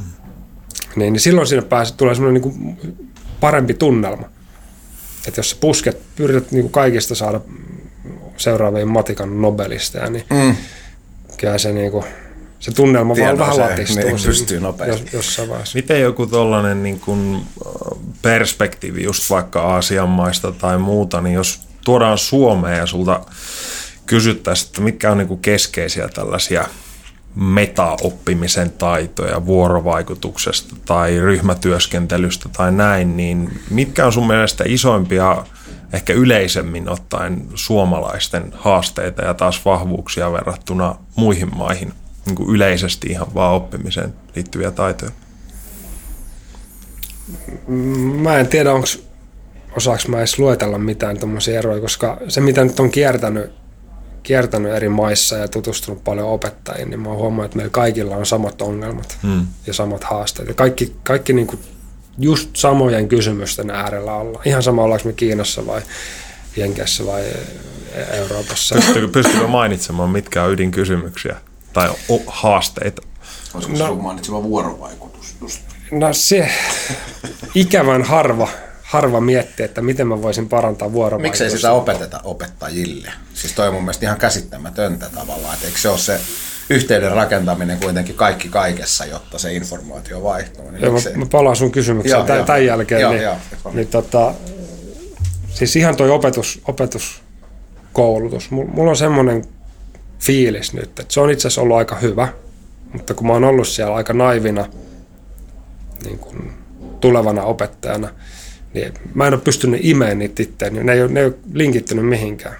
Koska sitten vasta kun mä menin kouluun, niin kaksi ekaa vuotta se oli ihan horrori. Mulla oli joka ikisen fysiikan oppitunnin jälkeen paha mieli, koska se, mitä mä luulin, että opettaminen on, niin ei se ollut sitä. Mä yritin niin samoja keinoja käyttää, mitkä toimii mulle, mutta ei se, se ei niin kuin toimi sille tosi laajalle porukalle siellä. Ja, ja sitten niin pikkuhiljaa mä aloin oppia, että tämmöisiä juttuja niin on ehkä siellä yliopistossa käsitelty. Mutta mä oon niinku sivuttanut semmoista, että aa, jotain liibalaapaa ja skeidaa ja huuhaata ja ei kiinnosta. Ja, ja sitten niinku, niin mä olin vaan vähän liian poikasena siellä yliopistossa. Nyt jos mä menisin, niin mä varmaan saisin sieltä paljon työkaluja just näihin. Niin, niin toi on yksi opekoulutuksen haaste. Mä, mä itse asiassa opekoulutuksessakin, jos mä saisin sen vetää uusiksi, mä laittaisin kentälle oppilaat. Mä ottaisin mielellä joku tuoreen tuoreen tuommoisen tulevan opettajan vuodeksi mun työpariksi. Ja sitten me tehtäisiin kaikki vuoden aikana yhdessä. Suunniteltaisiin jutut ja firman pikkujoulut ja kaikki yhdessä, niin, niin kuin oppisi, että mikä se todellisuus on. Ja sitten se voisi mennä takaisin sinne yliopistoon ja alkaa lukea niitä eri, erikoispsykologiaa ja muuta, niin olisi, olisi ihan eri visio. Aivan varmasti, ja varmaan myös suppiloisi vähän sinne. Niin. niin. Mutta se kysymys siitä, että mikä on niin kuin universaali ongelma, niin arviointi on, on, tosi moni palautuu siihen arviointiin ja Suomessa ei ole päättöarviointia kuin vasta ylppärikokeet. Ja, ja monissa muissa maissa on tosi tiukat kontrollit ja ne yrittää päästä niistä eroon. Hmm. Ja Suom- Suomessa on, on niin opettajilla on paljon autonomiaa, me voidaan tehdä mitä maa, vaan muissa maissa, niin aika paljon on tosi kontrolloitu, että opettajalle ei ole semmoista sanavaltaa, vaan joku päättää, että nyt opetetaan nämä jutut ja sitten niin vedetään toisten keloja läpi siellä. Mutta se, se kuitenkin, se, että miten se pitäisi järjestää, että ne oppis. Siis kun me verrataan eri maiden oppimistuloksia – toisiinsa. Suomi on aika kärjessä. Mutta verrataan niin umpitehottomia systeemejä umpitehottomiin systeemeihin, niin siellä joku aina nousee ylöspäin. Mutta mut me, kukaan ei ole vielä, ei ole semmoista niin hyvää ratkaisua tehty, tehty tota, isossa mittakaavassa. Maailmassa on tosi monta tosi hyvää koulua, mutta mut sitten niin kun katsotaan sitä koko maan tasolla, niin siellä on aika, aika paljon tekemistä.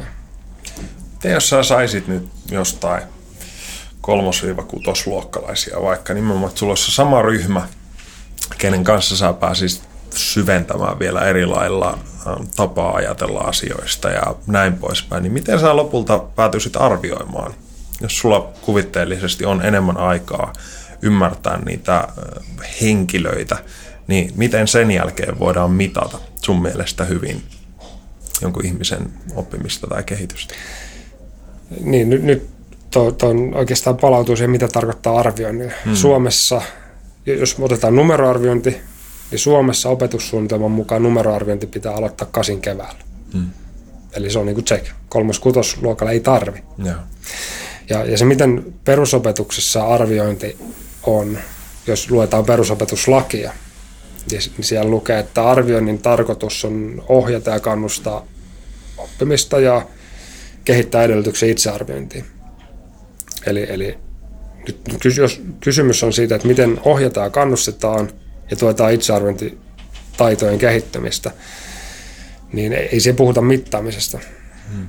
Eli, eli se mittaaminen on mun mielestä aika toisarvoinen asia ää, siinä niin kuin arjessa. Mittaaminen on tärkeää silloin, kun halutaan tsekata, että mi, missä niin kuin tasolla ollaan nyt, ja jotta voidaan tietää, mitä pitää tehdä seuraavaksi.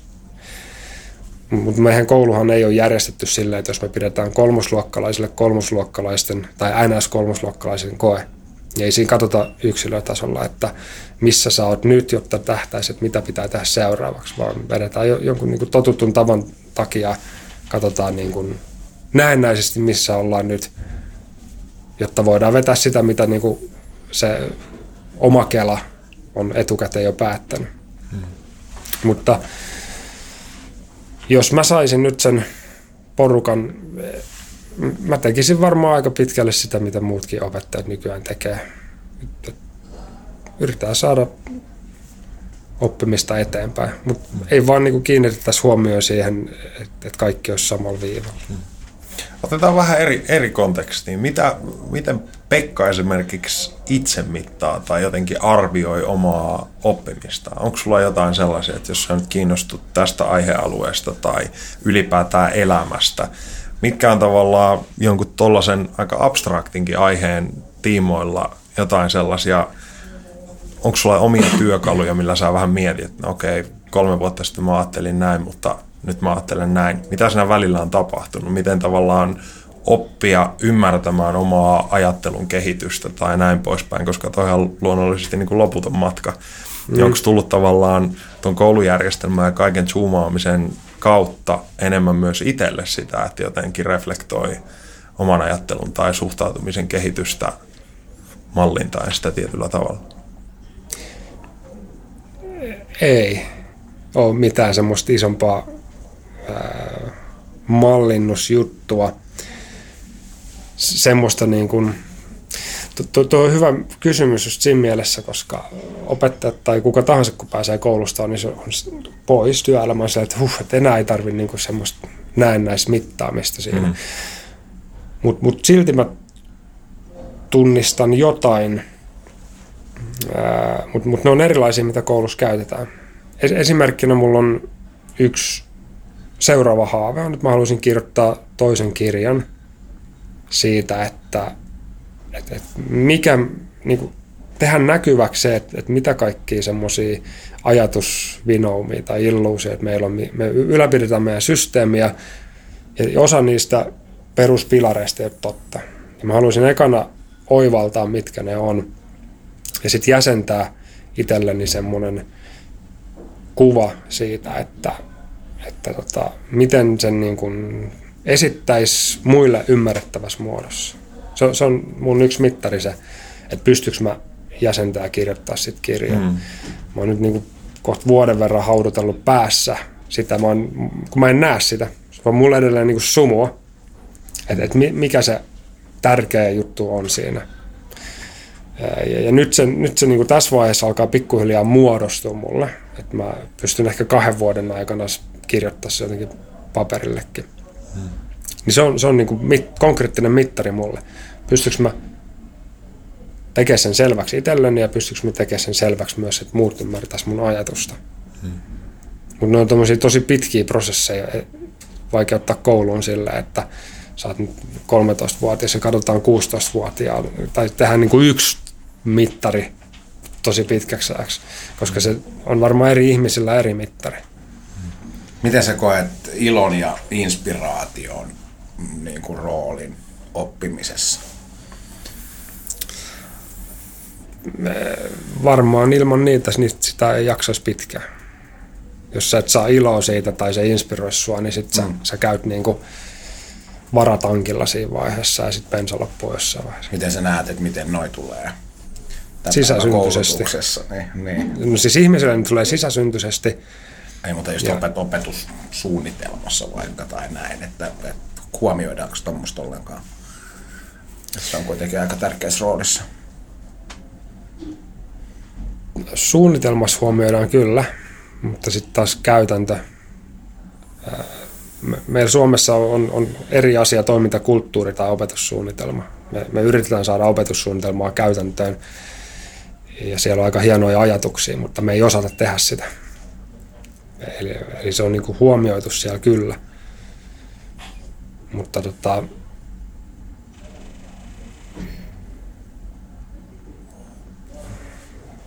Vahvistit. Mm. Onko jotain aihealueita ylipäätään, mistä sä itse inspiroidut? Nyt ei tarvitse liittyä puhtaasti edes niin kuin näihin teemoihin, mitä ollaan käyty, vaan ylipäätään elämän suhteen. Mikä saa sut syttymään?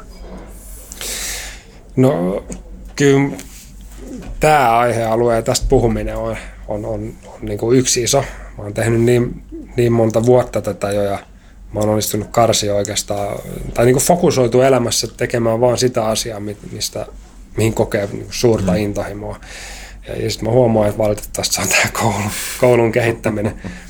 Mutta siis mä huomaan, että mä sovellan motivaatioteorioita, mitä, mitä on, ja yritän opettaakin itteeni tosi vahvasti. Jos ottaa vaikka Daniel Pinkin Autonomy Mastery Purpose, niin mulla on niin kuin kaikki on, on tässä hallussa. Hmm. Eli mä näen niin kuin selkeän tarkoituksen täällä, mitä mä teen. Ja, ja mä pystyn niin kuin täysin niitä päättämään, että, että miten mä sitä omaa ajatusta vien eteenpäin. Ja myös aika hyvä suhteessa moneen. Niin, kyllä, kyllä se vaan niin, että jos jotain ajattelee vaikka kahdeksan vuotta melkein päivittäin, niin sä, sä saat semmoisen niin pienen etumatkan mm-hmm. siinä verrattuna aika moneen. Mm. Että pystyy niin kuin keskustelussa kuin keskustelussa haastamaan. Mutta enää on se, että miten se tehdään niin kuin yksinkertaiseksi ja käytännössä toimivaksi. Mm. No mihin toi suuntautuu sulla tällä hetkellä? Mihin tavallaan uomia projekteihin toi tietynlainen niin kuin kristallipallo sitten vie sua? No se, mitä puhuttiin aikaisemmin niistä tarinoista matikassa, satutarinoista, niin se on yksi projekti silleen, että otetaan ihan se kouluopetus 6, 5, 6, 7-vuotiaille, niin lähdetään sinne rakentaa jotain uutta siihen matikkaan. Se on yksi, yksi kiinnostava juttu. Vaikka se matikka mulle ei ole se pää intohimo, mutta mä ymmärrän siitä niin paljon siitä matikan opettamisesta, niin se on, se on hyvä konteksti mun toimia. Mä en pysty samaa tehdä jossain toisessa oppiaineessa. Ni, niin se on yksi, yksi intohimo. Ja se, että mä väitän, että me pystyttäisiin niin valtavan paljon enemmän osaa matikassa koko yhteiskuntatasolla. Mm. Ja vaan miten sit, sitä pystyy itse jeesaa. Sitten toinen on, on tota, ajattelun taidot. Jostain twiitistä tai vastaamasta mä luin Pasi Salberil taisi kommentoida, että jos niin kuin yhtä asiaa koulussa opetettaisiin mun mm. lapsille, niin se olisi ajattelun taitoa niin me sitten ollaan rakentamassa tai rakennettu tuommoinen startup high school ää, ajatuksella, että miten ajattelun taitoja ja tekemisen taitoja ja rohkeutta pystytään opettaa tuommoisille 16-vuotiaille siitä eteenpäin. Soveltuus varmaan vähän nuoremmillekin, mutta otetaan taas kohderyhmä lukioikäisesti sen takia, koska mä tunnen taas sen maailman kaikkein parhaita ja sen puutteet ja miten sitä pystyisi niin kuin ravistella. Niin ajatus on, että opetetaan yhtä asiaa, ajattelun taidot ja miten voidaan sen ympärille, sen tavoitteen ympärille rakentaa kaikki.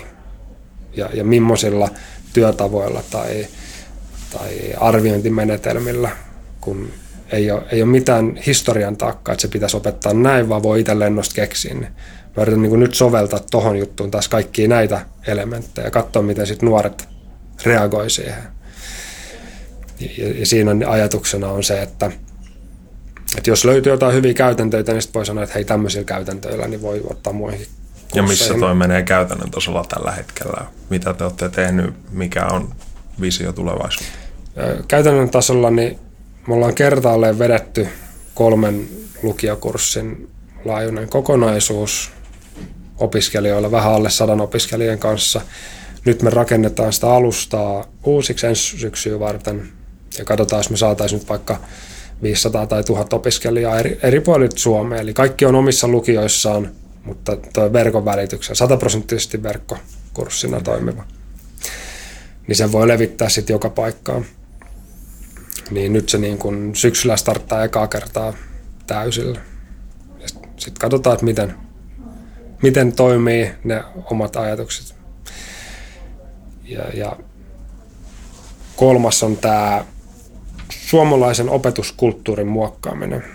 Eli mua niin kuin kiehtoo suunnattomasti kulttuurin muuttaminen. Oli, mm. oli, oli mikä tahansa kulttuuri, niin se on tosi semmoinen aika jämähtänyt tie, tai siis, siinä niin moni tekijä vaikuttaa siihen, miksi mm. se on just semmoinen.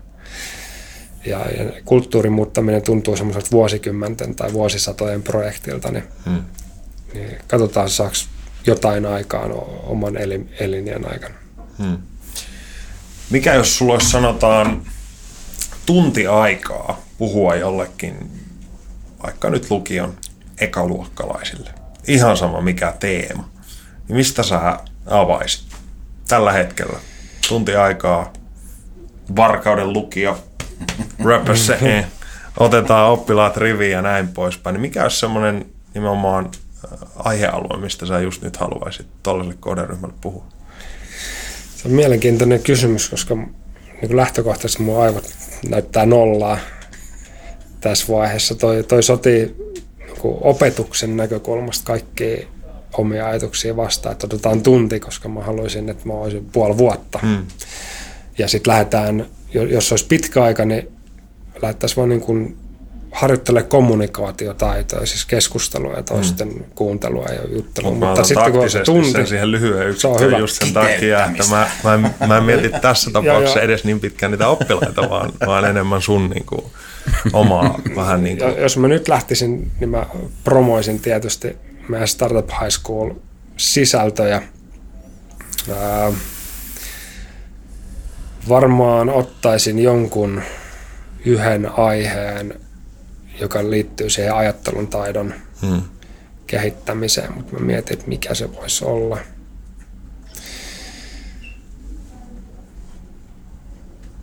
Se, mikä kiinnostaa, kiinnostaisi ehkä eniten puhun, jos se itsensä toteuttaminen, omien ajatusten toteuttaminen hmm. jollain tasolla. Ja, ja nyt jos pitäisi ihan niin kuin konkreettisesti joku aihe, niin yksi, yksi on vaikka ideoiden syntyminen. Meidän se koko, koko tota Startup High School alkaa semmoisella teemoilla, että miten ideat syntyy. Me ollaan kysytty kuuluisilta yrittäjiltä, että miten se sun idea on syntynyt. Ja, ja niissä on todella hieno säännönmukaisuus. Kaikki on lähtenyt ratkaisemaan jotain omaa henkilökohtaista ongelmaa. Hmm. Riippumatta oliko se Flowfestarin perustaminen lähtenyt siitä, että haluaa musisoida kavereille tai onko se tota Linda Liukkaa Hello Ruby koodauskirja lapsille, kun hän itse on ollut opiskelemassa koodaamista ei ole ymmärtänyt mitään, niin se miettii, että jos kuusivuotias kertoisi sitä mulle, mitä, se, mitä toi nyt yrittää tuo sanoa, niin mitä se kuusivuotias sanoisi, se on alkanut piirtää jotain pikku tyttöisiä hahmoja sinne. Tai, niin kuin kaikissa lähtee sitten omasta. Hmm. Niin, ton. Mitä tota, voitaisiin varmaan ruveta pikkuhiljaa suuntaamaan lopputykitystä kohti. Mua kiinnostaa siis semmoinen asia, että mikä, on, mikä sun kokemuksen mukaan on niin kuin vanhempien, eli koululaisten vanhempien niin kuin, kiinnostuksen tavallaan aste tänä päivänä niin opettajia tai koko koulua kohtaan, koska mulla tuli se ajatus siitä, että, just, että kuinka sä esimerkiksi pystyisit parhaiten kartottaa erilaisia justiin oppilasmalleja ja näin, niin voisiko tuossa olla myös joku semmoinen, että, että jos olisi enemmän sitä niin kuin kanssakäymistä ja vuorovaikutusta oppilaan vanhempien kanssa, niin sieltä voisi saada jotain. Ja sitten samaan aikaan mua myös mietityttää se, että kun itsellä on sellainen uskomus, että se ei välttämättä ole kauhean intensiivistä ja sitten kuitenkin lapsi todennäköisesti viettää enemmän aikaa opettajan kanssa kuin kotona esim. omia vanhempien kanssa, että, että siinä saattaisi olla myös semmoinen niin kuin, ää, aikaikkuna, josta voisi olla enemmän kiinnostunut niin kuin vanhempana, että mitä siellä tapahtuu. Niin onko sulla tosta, missä mennään tänä päivänä ja, ja voisiko tuossa sun mielestä niin olla jotain parantamisen? Tuo vanhemmat on mielenkiintoinen elementti. sit, sitä ei ole sivuttu tässä yhtään, mutta jos puhutaan kulttuurista, niin niillä on tosi iso ro- rooli mm. siinä. Silloin kun itse muutettiin omia opetuskäytänteitä, niin kolme vuotta vanhemmat tuli kiukkusena opet- koululle vanhempailta, että mitä ihmettä te teette siellä, miksi te ette opeta enää. Ne. Että me saatiin se kommunikaatio sille tasolle, että me, me etukäteen sitten opittiin selittää, että näin me tehdään tämmöisistä syistä ja olet tervetullut aina kun haluat koululle ja ikinä yksikään vanhempi ei ole tullut. Et, et mä oon niinku aika pessimistinen sen Miksi? suhteen, että ne on töissä. Niillä on omat intohimot. No niin. Joista se, yksi ei ole esimerkiksi lapsen oppiminen. Niin, niin, niin ainakaan niinku sen tavan sen, kautta. Niin, niin se on, mutta mut se Mä oon pessimisti siihen nähden, että me saataisiin vanhempia mitenkään aktivoitua mukaan, koska mm. kaikilla, jos, jos ei muuta, niin niillä on joku Netflix-sarja kesken. Jos. Mm. Mutta mä väitän, että se niinku elannon hankkiminen ja kaikki muu vie mm. aika paljon energiaa. Mutta sä sanoit vaikka sen, että lapsi on ehkä opettajan kanssa enemmän kuin vanhempien kanssa. Mm. Se, en tiedä, onko alakoulussa näin, mutta yläkoulussa nyt ei ainakaan, koska opettaja näkee sen siellä täällä. Ei, ei me olla kontaktissa, vaikka se on luokassa, mm. koska me hallitaan massoja eikä, eikä tuommoisia yksilöitä. Mm. Mutta vielä, vielä tuohon se, että, että, että se vanhempien merkitys ja kodin merkitys on tosi iso. Jos me vaikka katsotaan, että kun nuori lopettaa peruskoulun, niin se on ollut valvellaoloajastaan koulussa noin 11 prosenttia ja 89 prosenttia sitten kotona tai harrastuksissa. Niin se tarkoittaa, että ihan niin kuin ihmisen... Onko se noin joo, mä, pieni? Mä laskin sen kerran, kun joku sanoi radiossa, että se on näin, ja mulla oli pakko ottaa laskukone käteen, ja mä pääsin samaan tulokseen. Aha. Niin se tarkoittaa, että on niin kuin iso merkitys kaikella muullakin, mitä koulussa tapahtuu. Ja, ja koulun, jos on se noin yksi kymmenesosa valvella niin koulun merkitys ei ole niin suuri. Niin. Tai siis koulu ei voi tehdä kaikkea. Meidän pitäisi saada se niin kuin vanhemmat siihen mukaan. Ihan, ihan siis jos puhutaan vaikka mitä tapahtuu seitsemän ekaa vuotta ennen kuin koulu tai lapsi tulee kouluun. Just kollega ekaluokan opettaja sanoi, että mä just manasin tästä seitsemän vuoden osaamistasoerosta. Ja se sanoi, että no kyllähän tuo näkyy ekaluokalla, ei tuo mikään ihme. Että hänelle tulee, tulee seitsemänvuotiaat kouluun, niin jo, joidenkin kanssa tavataan aakkosia ja toinen lukee Harry Potterin sujuvasti vieressä, että ei siinä ole mikään ihme. Mm. Niin kysymys vaan, että miten virikkeellisessä ympäristössä ne on vaikka ennen kouluun tuloa. Miten paljon vanhemmat pystyy jo valmiiksi niin kuin estää heiltä sitä, että he pärjää nykykoulumallissa tai sitten miten paljon he pystyy kannustaa sitä, että ne tylsistyy siellä koulussa. Mm. Et mulla kun on kum, kummipoika nelivuotias, me pelaillaan sitä meidän Dragon Box-juttua ja se osaa kaikki numerot ykkösestä kymppiä ja tietää, että kolmonen koostuu kolmesta ykkösestä ja näin. Ja kolme vuotta, kun sitä jauhetaan, se menee ekalle luokalle, laskee yksi plus yksi laskuja, niin voi olla, että sitä niin kuin, Motivaatio niin, riippumatta siitä, että onko se matikassa mitenkään lahjakas tai muuta, mutta jos mä pääsen sille niin kuin ammattilaisena tuomaan virikkeitä siihen liittyen, mm. niin se on, se on ihan eri tasolla. Vanhemmat, iso, iso juttu, opettajat, ei ole aikaa kohdata oppilaat, kohdata vanhempia, niin parantamisen varaa on – keinot. Kysykää hmm. muutaman vuoden päästä uudestaan. Miten, miten sä uskot, että nyt kun teknologia muuttaa tietysti koko tota, koko tota raamia valtavan paljon, niin jos otetaan nyt joku 10-20 vuotta, niin uskoksä ylipäätään, että meillä on samanlainen malli, että ihmiset menee johonkin fyysiseen eriytettyyn koulupaikkaan vai surffataanko me jossain ihan erilaisessa toimintaympäristössä ei nyt tarvitse taas olla tulevaisuuden tutkija ja miettiä, että, että milloin tämä konkreettisesti tapahtuu, mutta uskoksaa vaikka, että sun elinaikana niin koko malli näyttää ihan erilaiselta vai näetkö että me tullaan vielä 10-20 vuoden päästä pelaamaan kohtuu samojen raamien äärellä? No mä toivon, että ne raamit pysyisivät samana. Voi olla, että tulee joku irtiotto, mutta sitten me tajutaan, että se mitä Antiikin Kreikassakin, ne meni sinne, sinne tota, jutustelemaan saman, saman niin kuin paikkaan. Ja kyllä se on tosi tärkeää. Mm. Siis koulun vahvuus yli, ylivoimaisesti on se, että me ollaan samassa paikassa. Mm. Se on niin kuin mahdollisuuksia vuorovaikutukseen sen sijaan, että me ollaan jossain irrallaan ja niin kuin yhteisöstä. Mm. Kuitenkin jonkinlaisia laumaeläimiä ollaan. Niin Eli hubi säilyy. Joo, ja, ja, ja mä veikkaan, että jos me joskus murretaan sen, niin sitten me huomataan, että me tehdään karmeen virhe ja mm. palataan takaisin. Mutta se, että sitten kun koulussa on tämä, että siellä olisi mahdollisuus vuorovaikutuksia ja kaikkea, niin sitten pistetään ihmiset istuun riveittä, että ne ei pysty puhumaan toistensa kanssa, koska opettajalla on niin tärkeää sanottavaa, niin se, se niin kuin, hmm.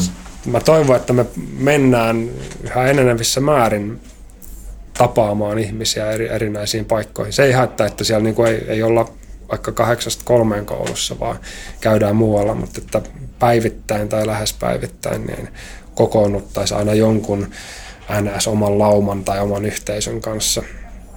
Mutta sitten sit se yhteisö ei tarvitse olla 1200 oppilaan koulu, vaan se voi olla se mun viiden hengen tiimi tai, tai 20-30 hengen luokka tai joku semmoinen, missä mä koen mun oloni, oloni turvalliseksi ja hyväksi ja on riittävän heterogeeninen, että siellä niinku ajatukset len, virtaa ja lentää ja tapahtuu paljon.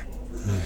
Miten jos ihan hetkeksi niin kuin kaikki, kaikki saanut ja tuommoiset unohdetaan ja, ja lähtisi niin kuin testaa ekaa kertaa koulutusta, niin mitä sä luulet, että, että, että tavallaan, että jos sulla olisikin vaikka viisi oppilasta vaan, tai joku tuommoinen vähän niin kuin selkeästi pienempi ryhmä, versus sitten se, että on isompi ryhmä ja sitten, että on useampi opettaja, niin, niin näetkö että voisiko tuossa olla enemmän sitä, että siinä saisi helpommista yhteyttä ja, ja jotenkin inspiroimista ja, ja niin kuin oppilaat tulisivat sellaisena kuulluksi ja nähdyksi kuin he ovat ja, ja joka taas tukisi sit sitä oppimista. Kyllä joku kisällimestari oppimisjuttu varmaan on, on semmoinen, joka on joskus toiminut tosi hyvin. Ja, ja sitten aletaan miettiä, että jos se on toiminut joskus, niin miksei nyt teke. Mm. Et, et sehän kaikki tutkimuksia, mitä katsoo, niin jos on yksi opettaja yksi oppilas, niin, niin osaamis tulokset on niin kuin ihan eri planeetalta kuin se, että on yksi opettaja mm. 30 oppilasta. Mm. Mutta se, että meillä olisi Suomessa yhtä monta oppilasta ja opettajaa, niin se ei taas niin kuin toimi. Tämmöinen mestari, juttu, niin se, se yhteiskuntarakenteen pitäisi olla vähän erilainen, että se toimisi. Mutta niin, varmaan siellä kuitenkin sitten jotain välimuotojakin voisi olla, mitkä olisi voi olla mahdollista. Toinen, mikä Kela tulee sille, että kun koulu ei välttämättä ja tämäkin on toki hirveästi koulusta ja opettajista ja kaikestakin luonnollisesti, mutta et itse kokee, että se koulu ei välttämättä niin kuin paikkana ole se hedelmällisin paikka edes oppia. Että mitä jos se olisikin vaikka sillä lailla, että on vähän pienempi luokka ja että et hei, tänään on Pekan viikko tai päivä, että tota, mennään Pekan voimapaikkaa, pitää koulut ja sitten mennään johonkin Suomelinna Kaltsille ja Liisa viekin sitten seuraavana päivänä niin johonkin puistoon ja tiedätkö tommosia, että, mm. sitä, että sitäkin, sitäkin voisi muutella ehkä, joka sitten saattaisi taas tuoda ihan eri lailla sit niitä virikkeitä siihen. Niin, on mielenkiintoista, kun sä sanoit, että koulu ei ole ehkä se paras paikka. Ja mä, mä niin kuin saman tien ajattelen, että no onhan se. Just sen takia, että siellä on ne ihmiset, ihmiset, jotka näkee, mutta sitten kun sä sanoit, että mitä jos ne ihmiset säilyy, niin. mutta se maisema vaihtuu, niin, niin sitten niin. mä niin kuin, että no totta. Niin, tämä on ainakin mulle aina ollut sellainen juttu, että kuitenkin meidän ulkoinen maailma kuvaa aina sen ajan sisäisiä tunnetiloja ja näin poispäin. Ja sen takia me voidaan katsoa jotain arkkitehtuuria eri ajassa, että miten ihmiset on projisoinut sen hetkistä tunnemaisemaa äh, ulkoiseksi maailmaksi. Ja me ollaan tehty jostain kirkoista ja katedraaleista niin kuin ihan huikeita vähän niin kuin stämppejä historiaa, että me ollaan arvostettu näitä paikkoja. Mutta sitten sä katsot nyt jotain niin kuin kiireessä rakennettua homekouluepidemiaa ja näin poispäin, niin ei se nyt välttämättä ole niin kuin arvojen suhteen ihan linjassa sen kanssa, että jos tämän pitäisi olla se paikka, missä Pyhättö. ihmisen kovalevylle ajetaan niin kuin koko käyttöjärjestelmä niin kuin loppuelämää varten, niin et sä niin kuin koodaa sitä jossain niin kuin homeisessa kellarissa. Että, että tavallaan nämä nyt on itsestään selviä juttuja varmasti sullekin, että lasten ergonomia ja miten istuminen on hyvä juttu, onko siellä huonekasveja ja kaikki tämä. Siellä on valtavasti elementtejä, mitä, minkä eteen voisi varmasti tehdä isossa mittakaavassa paljon, mutta mistä sä uskot, että se on ylipäätään johtunut, että, että koulut, joiden pitäisi olla nimenomaan tilana, niin paljon kohottavampia ja mun käsitys on, että yliopistot nyt varmaan lähimpänä on sellaisia, että ihmiset just muokkaa sitä lähemmäs kotioloja tyyppisen paikan, niin kuin vaikka työpaikoilla. Mut miksi se on ollut pitkään vähän sellainen, että no tehdään vaan betonikuutio, niin sitten meillä on koulu ja that's fine. Niin kuin. Niin kai se on vaan raha, rahakysymys, kun pitää, ihmisistä alkaakin pelloilta tulee, tulee kouluun, hmm. pitää rakentaa jotain. Ja Mutta eikö kerro aika rahasta. paljon sitä, että se on vähän niin kuin nähty samanlaisena Joo. jonain teollisuusinfrana kuin mikä tahansa muukin, versus sen oikea merkitys taas sitten pitkässä juoksussa.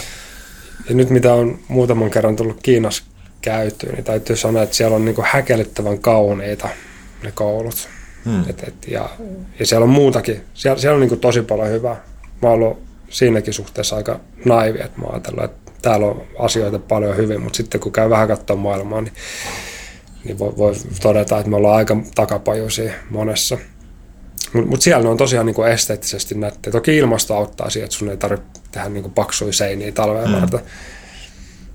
Toinen, minkä mä panin merkille huomioon Kiinassa, niin siellä on jokaisen koulun pihalla on niinku juoksukenttä, mm. fudiskenttä siinä heti niinku koulun edessä ja siellä on kymmenen koripallokenttää ja kaikkea. Ja ne tosi paljon liikkuu, harrastaa ja mm. taiteita, taiteita on ihan eri, eri mitassa kuin Suomessa. Et, et, et me ollaan semmoinen aika akateemisvetonen vielä toistaiseksi. Mm.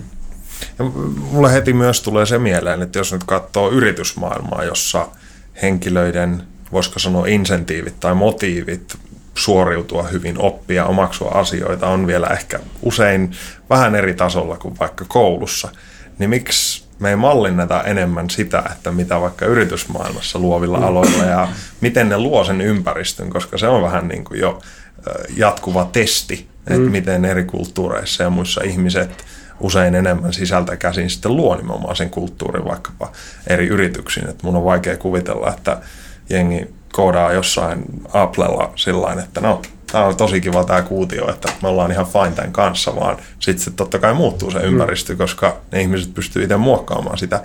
Niin onko tavallaan, mä nyt voin nostaa muutamaa kissaa pöydälle, niin onko sulla jotain ajatuksia, että mitä tulee tapahtumaan ehkä ylipäätään koulutuksen tiimoilla? Nyt sä oot ottanut vahvasti kantaa opetusmetodiikkaan, kulttuurin, kaikkiin näihin. Ketkä on tavallaan keskeisiä koulutuksen uudistajia Suomessa ja mitkä on niitä painopisteitä, mitä nämä ihmiset tekee?